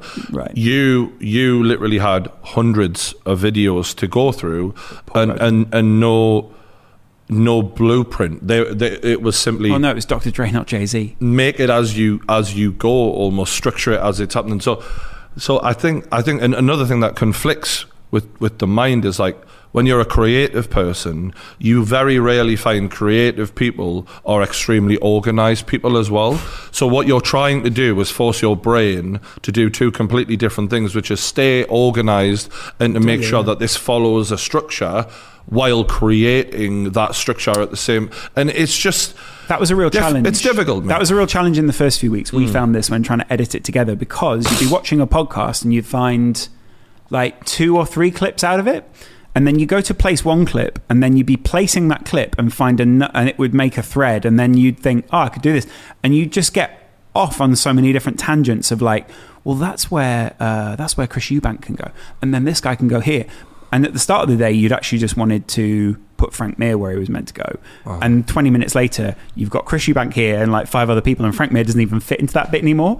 So it's like a strange. It's more like Play-Doh, you know. You're just like trying to piece all these bits together and make a dog, but you end up making a cat in the end. What a beautiful cat, though.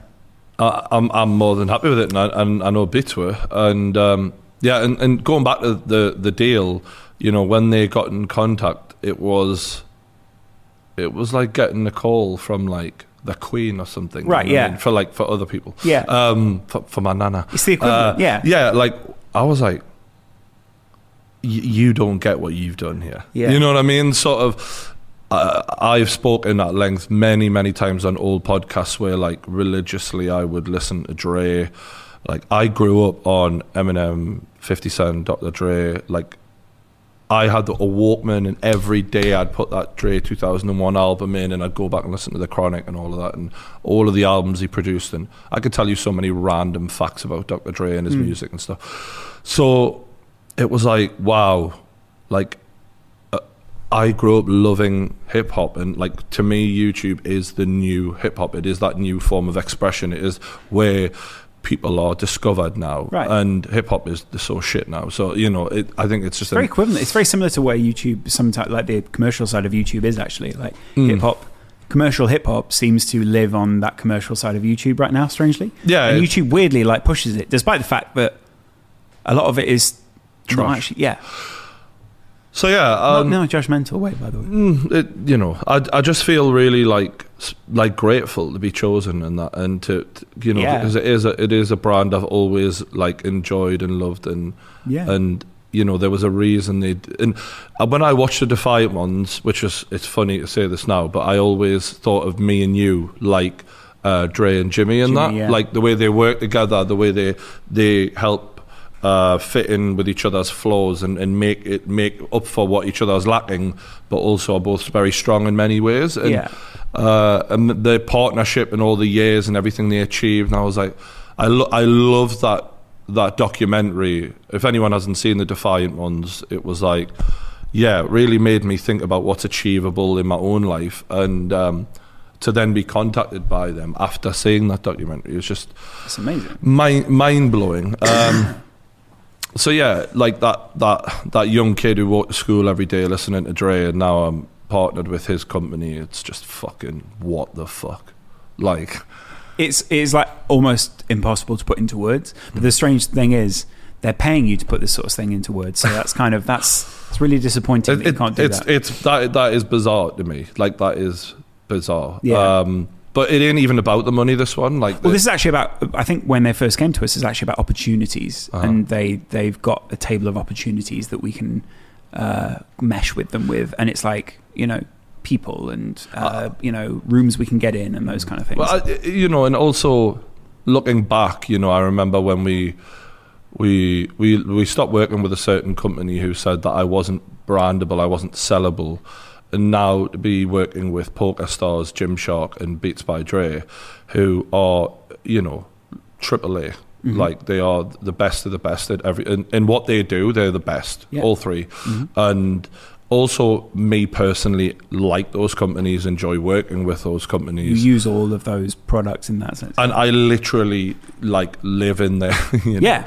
their stuff like you know and, and and and use the poker app and all of that like it's just a great feeling and and to, to feel like I wasn't good enough back in the day when you know going back to that that guy who you know was wild as fuck when you met me and stuff like that. And and, and to a degree I, I I get the criticism at the time but there was no like uh, attitude of this kid's a diamond. We could work with him. We could make him this. We could help sculpt him. We could you know there wasn't any attempt. You know I had to figure that all out for myself but I'm glad I did because now I don't have to cut those motherfuckers in boy. Yeah, that is so true as well. it's like, they would have taken a whole big percentage, and now you know we're we're, we're doing our own thing, and um, and yeah, it's a real proud moment because like I'm a kid who at ten years old was told I was destined for prison, Right. you know, by my teacher and stuff like my mom and parents even and heard stuff like that, and it's like you know it just shows how like, and I think that's why I have that attitude.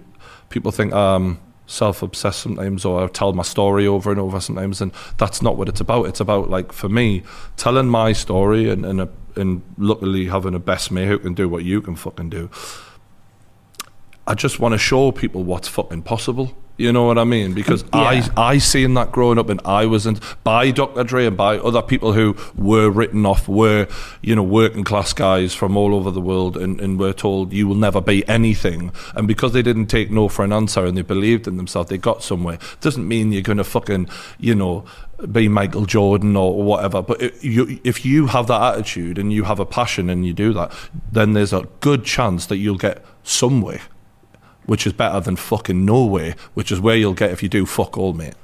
and the I think the main the main aspect of uh, storytelling is finding things that people can relate to and uh, and experiences and known experiences. And the best thing to draw from is your own life. So Yeah. if people can latch on to elements of that which was like the with this we were trying to make something about the podcast not necessarily broadly about everything.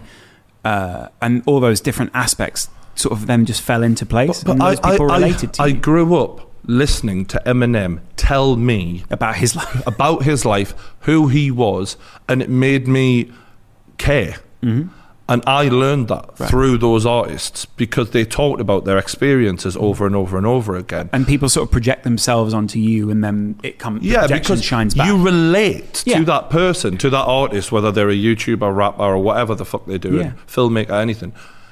And the f- when when I was trying to tell my story, like in those times I did, it's because I knew like at some point people will get me a bit better and that'll mm-hmm. make them care more and I'll I'll develop a better relationship with not only my audience but also outside of that.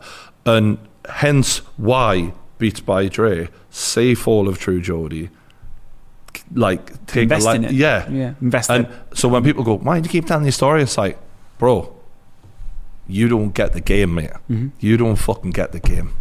I do. And that's why I'm doing it. Do you know what I mean? It's a fun game though isn't it yeah, and and and and as sad as some of my life's been, it, the ups and downs is who it, it's made me, and, and to see it obviously in in in the in the in the the way you put it together, and obviously it doesn't explain everything, but you see those moments of tears, you see the highs and the lows, and yeah, it's nice to watch back, and and that's a video that you know when I'm an old man I'll have, and that's great that.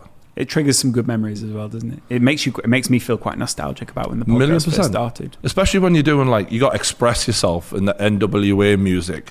When we first started podcasting, that's the that's the the literal parallel we're drawing is like we were the first guys in the UK to do a, a video podcast and to really kick the shit out of podcasting in the mm. UK.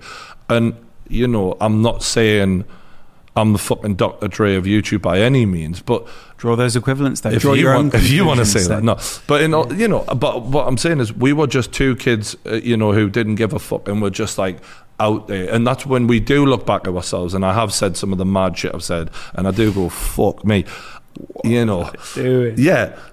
But that's part of growing up, and that's part of being a wild kid. And if I wasn't that person, I would never have, have, have kept going and been who I was, you know. so. Yeah. It's, it's been a good ride so far.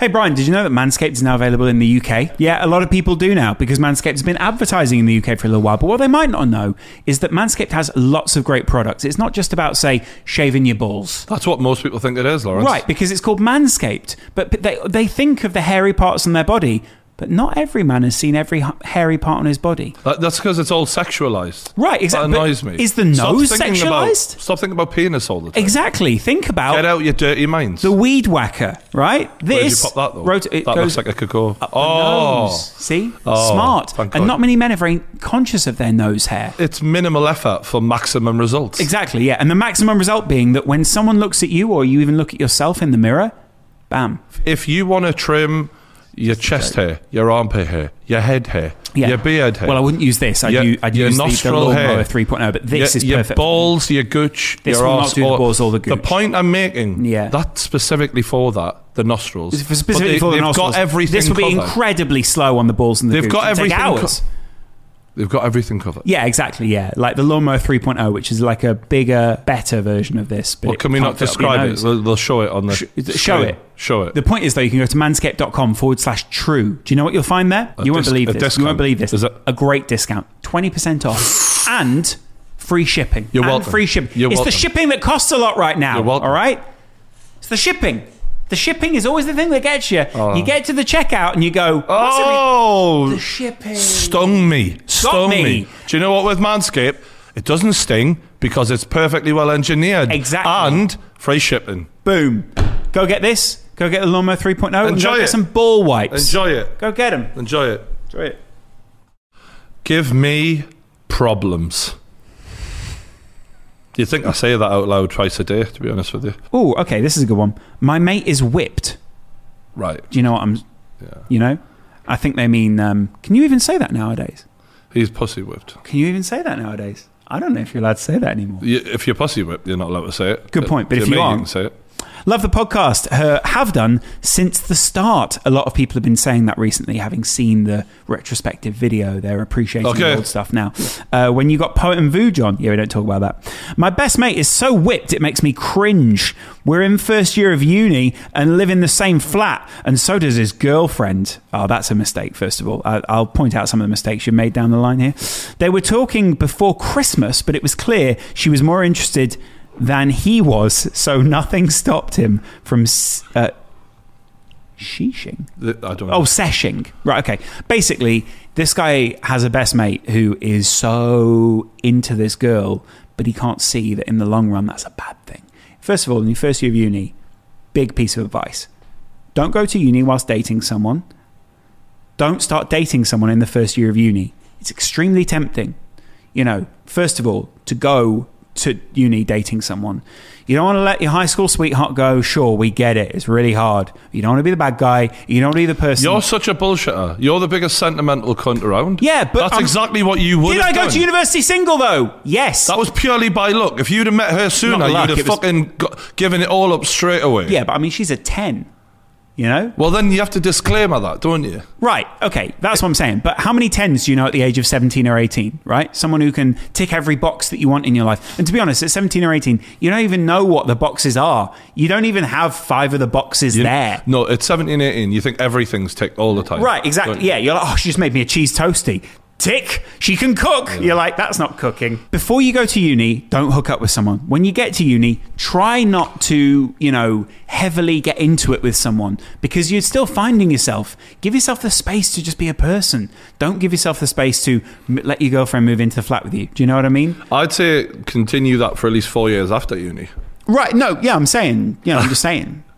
Until you're about 23, 24, try not to, you know, really like, you know? I think if you can be single till you're 25, that's ideal. At least. Mm, yeah, yeah. I actually agree with that. Yeah. Or, yeah, 20, 24, 25 is probably about the time where you start going, okay, everyone's bones are fully formed now. I can see what you're going to look like for the rest of your life. You can sort of begin to work it out, you know? At 21, everyone's beautiful. At 21, we've all got something going for us, which is why the YouTubers really struggle because they come through at 17 or 18, they look fresh for a few years. You know? We started when we were done. That, I, I do like the fact that we've actually aged up better. Whereas We've you can aged see, better. You can you can see some some of the guys. I don't want to name names. Not going so good. No, uh, yeah, You know? Yeah. I mean, whole I've watched the been- E-Boys recently. When, you know when your I whole mean? Mm. thing's being boyishly good looking, and then it's sort of just looking like you're just like an older, young faced, weird guy. Right. You know what I mean? There's no need to be so aggressive to Harry, but he does have that look. Who? You- Harry. I'm not talking about her. All right, okay, no, nor am I. No. Thea. No. Follow. Scars and body confidence. Uh, it's actually, I think it might be a girl, but I'll the name is it's a tricky one. Okay, yeah, no, it is a girl. Love the podcast and congrats on the congrats on the Beats deal. It genuinely says that. Good luck. Do scars put men off a girl? I'm very insecure about a huge scar across my stomach from a liver transplant due to having liver cancer when I was younger. Jesus. Didn't know I was going to take this turn. I'm sorry. I can't imagine ever being able to take my top off and receive a, re- a reaction, or even if someone was to question it. I just want an honest opinion on how a scar is perceived. No, you're right. Leave all your clothes on because everyone else has got a perfect body, and ultimately, we're only looking for people with perfect bodies. Thank you.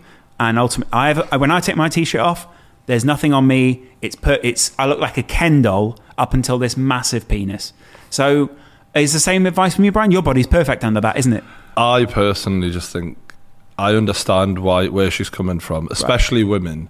Like, I think people don't understand. There's the, people talk about beauty standards. There's there's there's a lot of beauty standards put on men. Right. You know, we we talked to Ben, the owner of Gymshark, about you know body body positivity for men as well. Mm-hmm. Like even men now are feeling like, Fuck, can I have this? Can I have that? You know what I mean? I've got some stretch marks and bloody scars. and So do I. You know, but I get it. Like I think women especially feel under a lot of pressure, and when a woman has a scar. Um, in a, in a spot like that, it can be daunting as fuck because she's just like, oh my god, what is the reaction going to be like?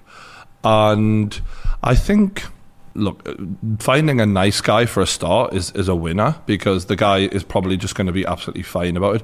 But also, the lads I know personally wouldn't be bothered by that. So, for example, one of my mates once dated a girl who had a stoma.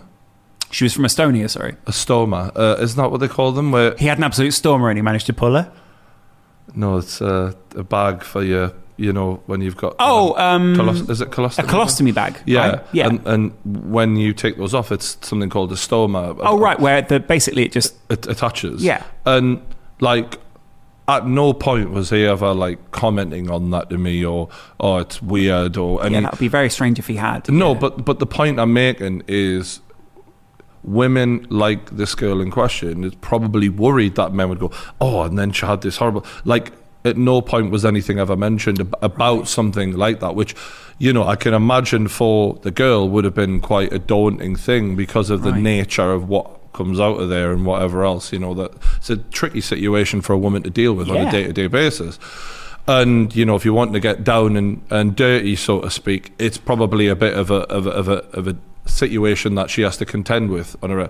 But Especially if it's quite. Those tend to be quite visible things. so of course, yeah, of tricky, Uh, and, but it wasn't a big deal. No. that is the point. Is like because he cared about her. yeah, and, and that's the thing is when someone does care about you, a scar will be no big deal. I mean, at all. Like Let's and- also be straight up here. Like you are, you're a fucking badass. Like you got a liver transplant to overcome liver cancer, and you are. I mean, I'm hoping you've kind of made it out the other Mm. side of that now, which is why you're thinking of getting a girlfriend or a boyfriend or whoever you want to, you know, have sex with or whatever. Like that's actually a pretty cool story to be able to tell someone. I know it's a, obviously it's traumatic in a way, but it's also like a life experience where not many people have been through that. Not many people have made it through that, and the respect level that I have for people who have made it through cancer is incredible. But also just to be able to sit opposite someone and say, "Yes, I've got a scar here, but that comes from this." Then when someone's in the bed, maybe that that's a So- solution So, for so what I was you know? going to suggest is bring it up long before you're taking your clothes off, and and and let and be aware of it. Like let the guy be aware of it. So his, Otherwise, it sort of goes like this. It- uh, you take it off and you go. By the way, there was this uh, liver cancer thing, and I had the uh, transplant, and that's that's why. And they sort of go, "Sorry, I've what?" And yeah, It- it- yeah. address it at dinner. Do you know what I, mean? I would say ear- early-ish on, if, if you decide you like the person, let them know. And if you're worried about their reaction or you're worried about what they're going to think, I don't know what position it is, but like you could even on your phone show a picture of it or something and just say, Quite. "This is what it looks like," you know, and just so that it's done, it's over and done with. Like, Scars are kind of who you are in a Bro. little bit of a way, though. Do you know what I mean? Like scars are life experience. Well, they're a bit like tattoos as well, Right. Do you know what I mean? Like I, I've got scars from God, fucking I broke this and that. I've had bar fights and stuff, and um, it ain't a big deal though. Do you know what I mean? And I get for a guy it's different, but it not really. Like uh, you know, if if I was with a girl who had a scar, I, I really wouldn't give a shit, like at all. And in many ways, like, you know, when you really fall in love with someone, then you fall in love with their body. So you kind of just, those things kind of come with them. They're like Well, part of the package. I mean, it literally is part of who they are, and, and I think, yeah, like I've I've never I've never even heard a guy mention. Oh, I was, you know, men are very they're straightforward creatures to be honest. Like, um, you know, if you look good and you smell good. Men, are- men are not really going to care about the odd little mark like that, and even if it's a big scar, no one gives a fuck. and actually, we're a lot more understanding, I'd imagine, than a lot of people. I think I think credit for. I do think men are typecast as like you know, and I get I'm probably part of the problem, like like I was talking about earlier, like you know, but Like, you can still have a big bum and a massive scar. I mean, literally, What's what your problem? an arse crack is? right. yeah, it is just one long sort of split in the body, really, isn't it? Um, but but what I mean is like I think men are far more chill and understanding about stuff like that. Um, don't get me wrong. Before everyone hammers us in the comments, I'm sure there's the odd dickhead, but generally speaking, it's fine. That, I guess that's her fear is she interacts with a dickhead. And in that scenario, you have to know it's not you. And you also have to, if you're worried about it and you are going to be gutted if anyone says something wrong, choose wisely. Yeah, because actually, you should be choosing wisely who you go to bed with anyway. Because, you know, there's a lot of shit out there. Do you know what I'm saying? Um, or- eh, anyway, the point is. moving on. Yeah, moving, moving just on. move on. Uh, this is quite a good one. Um, this one's from a guy, and he says, How to get back into good workout routine after depression. So, this, I guess this could be an interesting one. Um, before I get started uh, on my problem, I just want to give the typical how much your channel. Okay, blah, blah, blah. You guys, blah, blah, blah, blah, blah, blah. Okay. Uh, anyway, enough of that. Thanks. I need to talk about the gym. I'm 24 years old, five foot nine. Okay, so about average height, right? Is five foot nine average height or About that. about that? Uh, and 15 and a half stone. Okay, so you're quite a, a heavy guy for five nine. That is, that's a lot of muscle. My mother passed away of cancer in 2019, and since then it's been hard for me to cope with her death. I don't drink, smoke, or do drugs, so my coping method is eating. I can cook, but whatever a takeaway is there, I eat it to comfort me. I've tried going to the gym and try to lose weight, but never quite get that far. Long story short, how do you find the motivation to get over depression and eating and get into the dietary gym exercise recommendation side? I don't know if I'm the perfect guy to give advice on the eating Right. bit because that's still something I. You are with. good at you have become better at um, like managing your diet and you are you know I, you've expanded uh, your menu of what you would eat because when you first came to london we did just go to shake shack every week whereas now you're a bit more like oh i might have this with a salad like a steak and this or you know you like italian I, I try and replace things. So like if I'm if I'm hungry, I'll r- rather than having like I, I got like protein shakes and protein biscuits and stuff. So I'm like, uh, this is sort of convincing my head I'm having a biscuit. right You know what I mean? smart What's a protein biscuit taste like, by the way? Um, They're not Is- bad. They're actually. like cookies. Yeah, they're like, they're, but they're made from oats and stuff, and Okay. they've got a And little banana bit of a chocolate taste, but Okay. it's not like proper. But you know, it's enough to m- and make you feel full and stuff like that. It But makes me miss that place under 500 that we used to have Oh, around so here. good, wasn't it? We found this restaurant on Deliveroo. We don't care about the problem so much, but uh, no, like we found this place on Deliveroo, and genuinely, it was so good. Like every meal you got from there was really, really good. But it gave me the idea of like how easy it is to find healthy meals Mm-hmm. which also taste good. well, it isn't easy because th- now that place is gone because of lockdown. So um, yeah. So let, us So part of the problem is he's still grieving, and I think if he hasn't, he needs to talk to someone about his mother. Yeah. It doesn't have to be a counsellor. I would heavily recommend um, once a week. Find someone who knew her, if if possible, Okay. and talk about some memories. Just go over half an hour, have a cuppa, talk about memories. That that'll help with the grieving. Um, it's about doing little bits at a time as well. So, like with the training, part of the problem is when you're depressed, you don't want to do anything. It's about just doing little bits to start with. Like, Right. if if you think to yourself, "All right, I'm going to get my running trainers on or whatever," I really can't be fucking asked to do anything today. Just say ten minutes. What's ten minutes? Nothing. 10 minutes. Just go out, even if you don't run for the 10 minutes. Run until you're tired, then walk. When you can be asked to run again, run again. Yeah. And then check your watch when you've done 10 minutes and go back and say, I achieved 10 minutes. Mm-hmm. I did it. Then up the, up the time whenever you can be asked to. And the next day, you might have more motivation. So you say, Right. I'm going to do 20 minutes of that today. That same shit.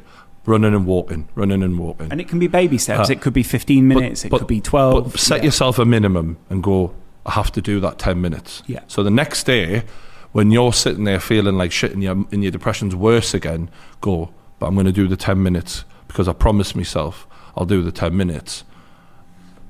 And then do the 10 minutes. And if you've got a minimum on your worst day that you know you'll do, what you find is them endorphins start happening a little bit more and a little bit more.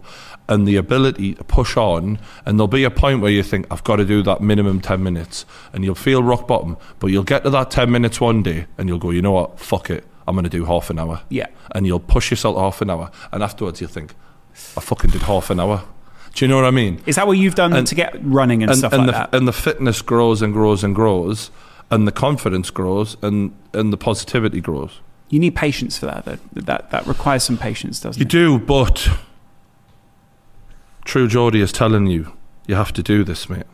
So now you have to do it, and then you have to tell us later on how you got on. So do that. I do like that. Um, and and I've done this myself. This is exactly how I've started running again, and it works. It literally works. So, you know, when I started, I was running slow. I was walking slower, and I was only doing ten minutes. Now I'm doing half an hour comfortably. Now I can do an hour if I want. You know what I mean? And then you build it up. because I had my minimum. And then there'll be days, you know, where you know your body is tired or whatever, but you just have to have that minimum and go, I will do that 10 minutes. Anyway, hope that helps. Good advice. And um, in regards to eating healthy, it's tricky, but Uh, yeah, yeah. I think I let's not try and. Uh, my advice would be sort the diet last. If you love your food, trying to eat healthy as well as tackle the the death of his mother and exercise, and then and then do all three is going to be too much. Do the other two first. When you feel like your exercise is good, and and you and you're feeling better about losing your mum, which is hard enough for anyone, then do the diet after that. It's tricky, isn't it? Because if you take on all three, you may just collapse early, and Yeah. then and then you'll be back to square one. That's what happened with me. Uh, yeah, you did take on quite a lot once. Yeah, I fucked it A lot of plates. Uh, I've got a good one here. It's advice on destroying my fuckboy mentality. Please help. This one's called Call Me Joe. And Feel, feels like the last five years of my life. That Right, yeah, there you go. Well, destroyed they are. Uh, I'm a third year uni student studying maths. Ooh. And I thought of commitment to one girl, and sorry, the thought of commitment to one girl makes me feel sick. It all started my first year when I was. Uh, when I was living in my humble abode. I was like, really? That you? Um, and I would trek up to the North Midlands where I began my journey into further education. Wow. This guy's a bit of a writer, Oh. but some of his English isn't very good. I can see why you're doing maths, mate. Uh, I don't know. I didn't know what to expect in my first year, but boy, oh boy, was I in for a treat. This is a real one. Freshers Week was amazing. Boy, beers, boys, bitches, nightclubs. That only got bigger and bigger and bigger. And I love big tits and big arse. And I was hanging around with lots of big tits and big arses in very skimpy dresses. Good boy. Wow. Good lad. Um, obviously, your boy was smashing through birds quicker than Jake Paul knocked out Ben Askren. Oh, fuck, son. Good reference for Geordie there, he puts in brackets. I genuinely thought life cannot get any better than this. I hadn't. But can you don't say smashing through birds? Okay. That's a dead giveaway that you're a terrible shag. Right. That's uh, first of all, dead giveaway that you're a terrible shack. Secondly, it's a, a, an alarm in a woman's head that you're a fuckboy. Yeah. No, yeah. I mean, he knows it himself, but I'm just saying, like, even to me, when you say I'm smashing birds, I go, you fuckboy. yeah, they're, They're, they're not having a good time. These girls are so disappointed. Yeah, they're disappointed, but he's going, that was great, wasn't it? And they're going, lovely, yeah. Oh, they're, they're, yeah, they're, they're walking away in the morning going, and that is the last time I'll be seeing you. Well, it's interesting because there's a whole of the next year I was fucking and chucking every bird I could. Were they chucking him by any chance? Yeah, that's and I- what that's what I'm thinking. And I just I'll never call her again. She's like, yeah, no shit, bro. I've changed my number. She's also genuinely like, that's lucky. Uh, I genuinely couldn't stop thinking about sex. I think this guy's another problem. He then attaches a photo of him where he has abs and uh, quite uh, prominent pectoral Can, muscles. can you can you show me and we'll just go on the wide so that the, the yeah no one could see the Ooh, oh, oh, oh, oh. Right. So he loves himself. Then. Yeah, clearly. Yeah, he's that kind of guy. Fair, right? p- fair play though. You got to have confidence. So uh, you know, I rate the confidence if nothing else. Near the end of my second year, I met this girl that was my ideal type. See below. Okay, do you want? Do you, want- you he's really like gone into detail. I, here, you know what it he? I fucking rate the storytelling if not else. She's a very pretty girl. I, no, we're going to need a closer Oh, look okay. at both of them. To be honest with you, I want to see if he's punching or not. Wait there. You see what I'm saying? Right. Uh, Very pretty girl. just, ju- just to just to verify on behalf of the boy, Facially, she she's a very pretty girl. Yeah, the, he's done very well for himself. he's done very Yeah, well, and yeah. she's definitely facially prettier than he Hmm. is. Because that fringe doesn't do you any favors. I'm joking. It's a joke. Relax. Yeah. Near the end of my second year, I met this girl that was my ideal type, brackets see below. We've seen below, we rate below. And I ended up going out with her for like 10 months. But over that period of time, I began to realize that the first three months of the relationship was way better than anything after the honeymoon.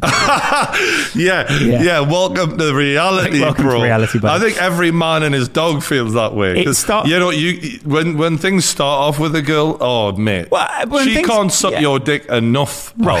Right? When when when things are at the start, like uh, it is beautiful. So he then says, and uh, this is how, but also terrible. Um, it started great, but ended bad with me eventually dumping her. I felt like she just piled all her problems onto me and then expected me to make her feel better without her giving a fuck about how I felt. Can I just say, mate?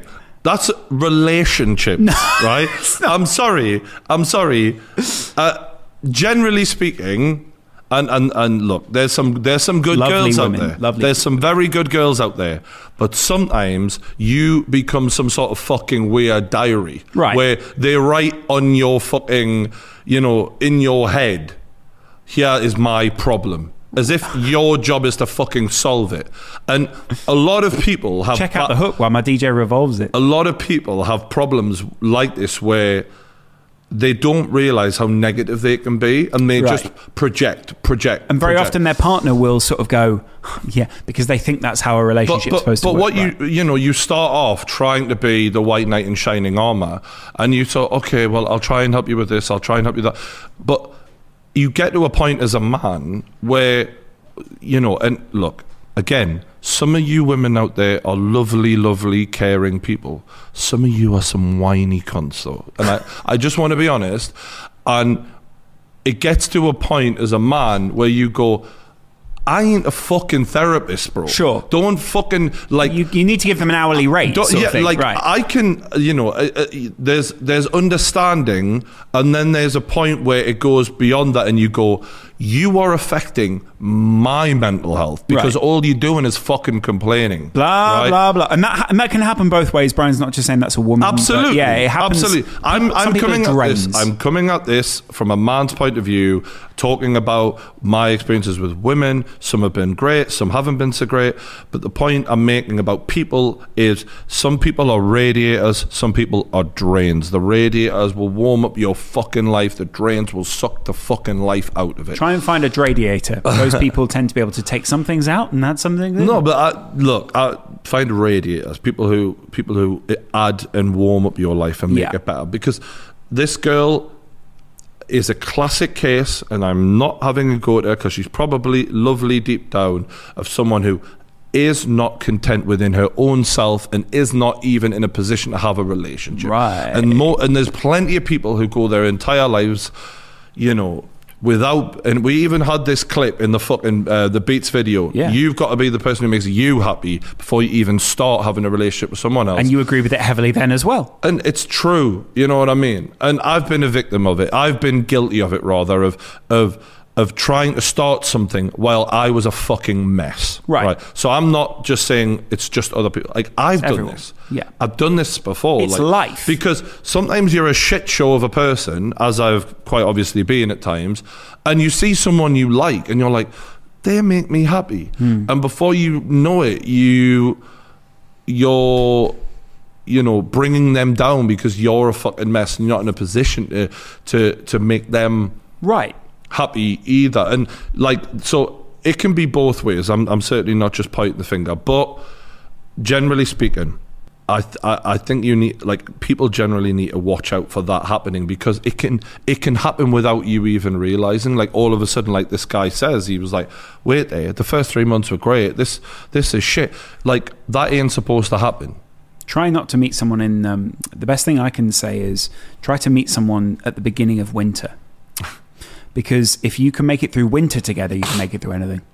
it's no one's fault when that happens, but it in an ideal world, you'd be able to say it to the significant other, whether you're a man or a woman. You need to sort of have have therapy. You need to do this. You need to do that. But the problem is with some of those people, they're completely unaware of the habit they're in, and they tend to be the type of people who do take their stuff out on other people Yeah. and can lash out at other people. And it's a tricky one. The, you know, Well- the well- best thing you can kind of do is is treat it like a bomb and just sort of slowly back away. So he then says, uh, however, now I'm in my final year and starting to look to the future when life isn't all about ploughing through as many birds as I can. So he's come full circle. Good for him. Um, He thinks he has. but uh, yeah, sure. But after finding the one that's right for you, which is why I admire Laurence's commitment to his relationship and his partner, I respect the love and loyalty they have in their relationship. Wow. Brackets, thanks on, uh, congrats on the child. Thanks for that. Okay, okay. Um, my problem is that every girl I meet, uh, yeah, good. Uh, after I shag them, I instantly want to move on. I am worried that I won't ever be able to commit to Okay, anyone okay, because the relationship uh, okay. I mentioned uh, previously opened my eyes to how much of a chore it is having a bird. okay, okay. So God love him. you are you are a classic lad, and and and I've been one for a long time. So my advice would be, and this is this is some crazy advice. is some crazy ass crazy, advice. crazy. Get ready for it. Crazy. You Get ready ready- for this? brace yourself. Stop shagging. Whoa. Okay. Oh, I don't like that. You need to take a fucking break because the Wow. problem is he's ri- rifling through these girls at such a rapid speed. He can't tell which one's good, which one's not made for him, Right. which one to appreciate, which one, which one to take his time on, which one to give an actual chance to. Hmm. They're all blending in. They're just pussies at this point. And that is unhealthy because what he doesn't realize is he ain't respecting them and he ain't respecting him either. Like he, like all right, you're you're getting you're getting your nut right, but before you re- wake up and realize this is going to happen, you're going to have lower self esteem because you're going to realize you're just giving the dick to any girl, and you're not treating yourself as like anything that's worth working for either. Right. So you're not in a life situation that's ever going to result in meeting a good person who you can have a long term thing with because you're just shagging everything that moves. So there is no hope for you. You you mm-hmm. ain't got to pray, Wow. and you will not like if while you're on this fucking pussy go round, it ain't gonna work. You Right. know. So Get off the pussy go round. stop, Saying. stop right now. Stop the pussy go round. Stop I in the wanna name of off. love. Yeah. All right. And the guy's going. The guy's on the mic going round and round and round it goes. Where it stops, nobody knows. And you're like, oh, I just want to get off. No, like he, he does, and, and what he needs to do is remember that people can be special. Like it ain't just I need to fuck you. It ain't just that. so There, do- there is more to people than that. Do you also think maybe this guy, because he's only seeing it as sex, is blinding himself to some of the good things that he could see because he's trying to get just straight to the sex? That, that's the point I'm the making, though. Yeah. Is like what is going to happen is inevitably, and I've done this before. you'll masturbate a lot. No, in Oh. he is going to look back and realize one of those girls who he treated as just a nah, Get out my bed. he should have, he shouldn't have. Yeah. like n- I'm not saying it would have worked out with that person. Obviously, for me, um, there was there was a, a, a couple of people at least who I should have treated with more respect that I regretted because I was like, you know, maybe maybe that could have went well, maybe I, uh, but I didn't give it a chance because I was in that whore state of mind that this kid's in where he's just trying to shag everything. Horrible. Absolutely horrible. Um, uh, look, I'm not saying don't fuck plenty of people, but you, you've you've been doing this for a while now, bro. At university as well. So you've had some good years. You've made your point. yeah. You know, you've Now's pro- the time to start dating. you, uh, you've proved you're the man. Calm the fuck down. Yeah. And and and not, and not only that, bro. If you're if you're rattling through girls the way he says he is, that ain't actually gonna get you the best sex either. Right. You have better sex if you are dating a girl for a longer term. Great advice. Yeah. You hit this window where the understanding is just there. You both know what you like, and you're bo- and you're just like, this is really Bro, good. three. He said three months is when it went bad. Three months should be when it starts getting great. Apex. Yeah, Right. Three months is when you, you know the early stuff is, is, is been and gone, and that that the fun and you're discovering each other. Yeah. That's the bit where you really start confessing to each other. Let's try and do this. You're not as tentative anymore. Yeah. You're not going, "Oh, do you like that? You're sort of going, you like that. Yeah, Yeah. you know each other better, and therefore the sex gets even better. So, Yeah. you know, he's kind of ironically fucking himself out of even better sex. So, Right. I think, yeah, the the problem is everything's just blurred into one right now, and he needs to sort of step back and go, hold on, which of these girls are a good looking, but b and most importantly, a good person, and you know, funny, Long smart, good partner. caring Yeah. And enriching my life. a little little word of advice: go for a, a one. Sometimes, as men, we can be um, like dogs. You know, we need something to be exciting all the, time. titties. But don't, don't you know? Um, what's the word? Go for someone who's caring and uh, Right, who, who who Not just a body. Because what I'm saying is because he's an egomaniac, as as I was. Um, when women praise him and care about him and really like him, he'll think he's above them. Just a word of it. You're not. That makes you a You're- narcissist. You're not. Yeah, you're not. yeah. No, but he will. He's a man as well, and Yeah. you know he thinks he's the guy. So, and and he has been. He's he's he's killed He it. Well done. But y- you need to realize that one of these girls who actually believes you are the shit is gonna like be there for you and actually rate you and support you, and you're actually not what you think you are. So if if you're lucky enough to have someone who thinks you're that great, don't just treat her like yeah, and and and wait for a bitchy girl to come along and actually fuck with your head a bit. Like appreciate that. Hmm. Because that, as a man, we I, I've done that before. Like I've undervalued someone who rated me highly when really you want someone who really No, thinks you're that. great. You Yeah, know, I get that. and you can mistake that for like, yeah, I'm so great, I don't even need you. Don't. That's that's good. Yeah, Do you know so what I mean? And what's happening right now is there's probably a few of them treating him nice, and he's not. He's not saying it. I like that. It's good advice. Mm. It's actually great advice. Do you do you want to end there? Only because I feel like you you've really done good advice at the end there, and I want to thank end on a peak, Let's- not on a let- yeah. you know on a like where we go. Well, yeah, that was Yeah, I, I, I hope people enjoyed this old school podcast. A bit of a catch up with, uh, you know, uh, us two. It got a bit uh, deep sometimes, as it always does. Um, Thanks for sharing. Yeah, but uh, we really appreciate the support lately. It's been fucking unbelievable to across the kickoff, uh, TJ Extra, and obviously the main channel and Twitch. You know, we're always doing something. Keep watching. There's, you're a machine, a factory. Keep watching us. Many many days a week. We're a content machine. Yeah, sure. It's good to work with you. Thanks for coming. It's good to work with you, Loz. Yeah. it's good to work. Great to work with you. It's good, good to share the room. good to Uh, like the video. Don't forget the links are in the description. Subscribe. Thanks for watching, and we will see you later.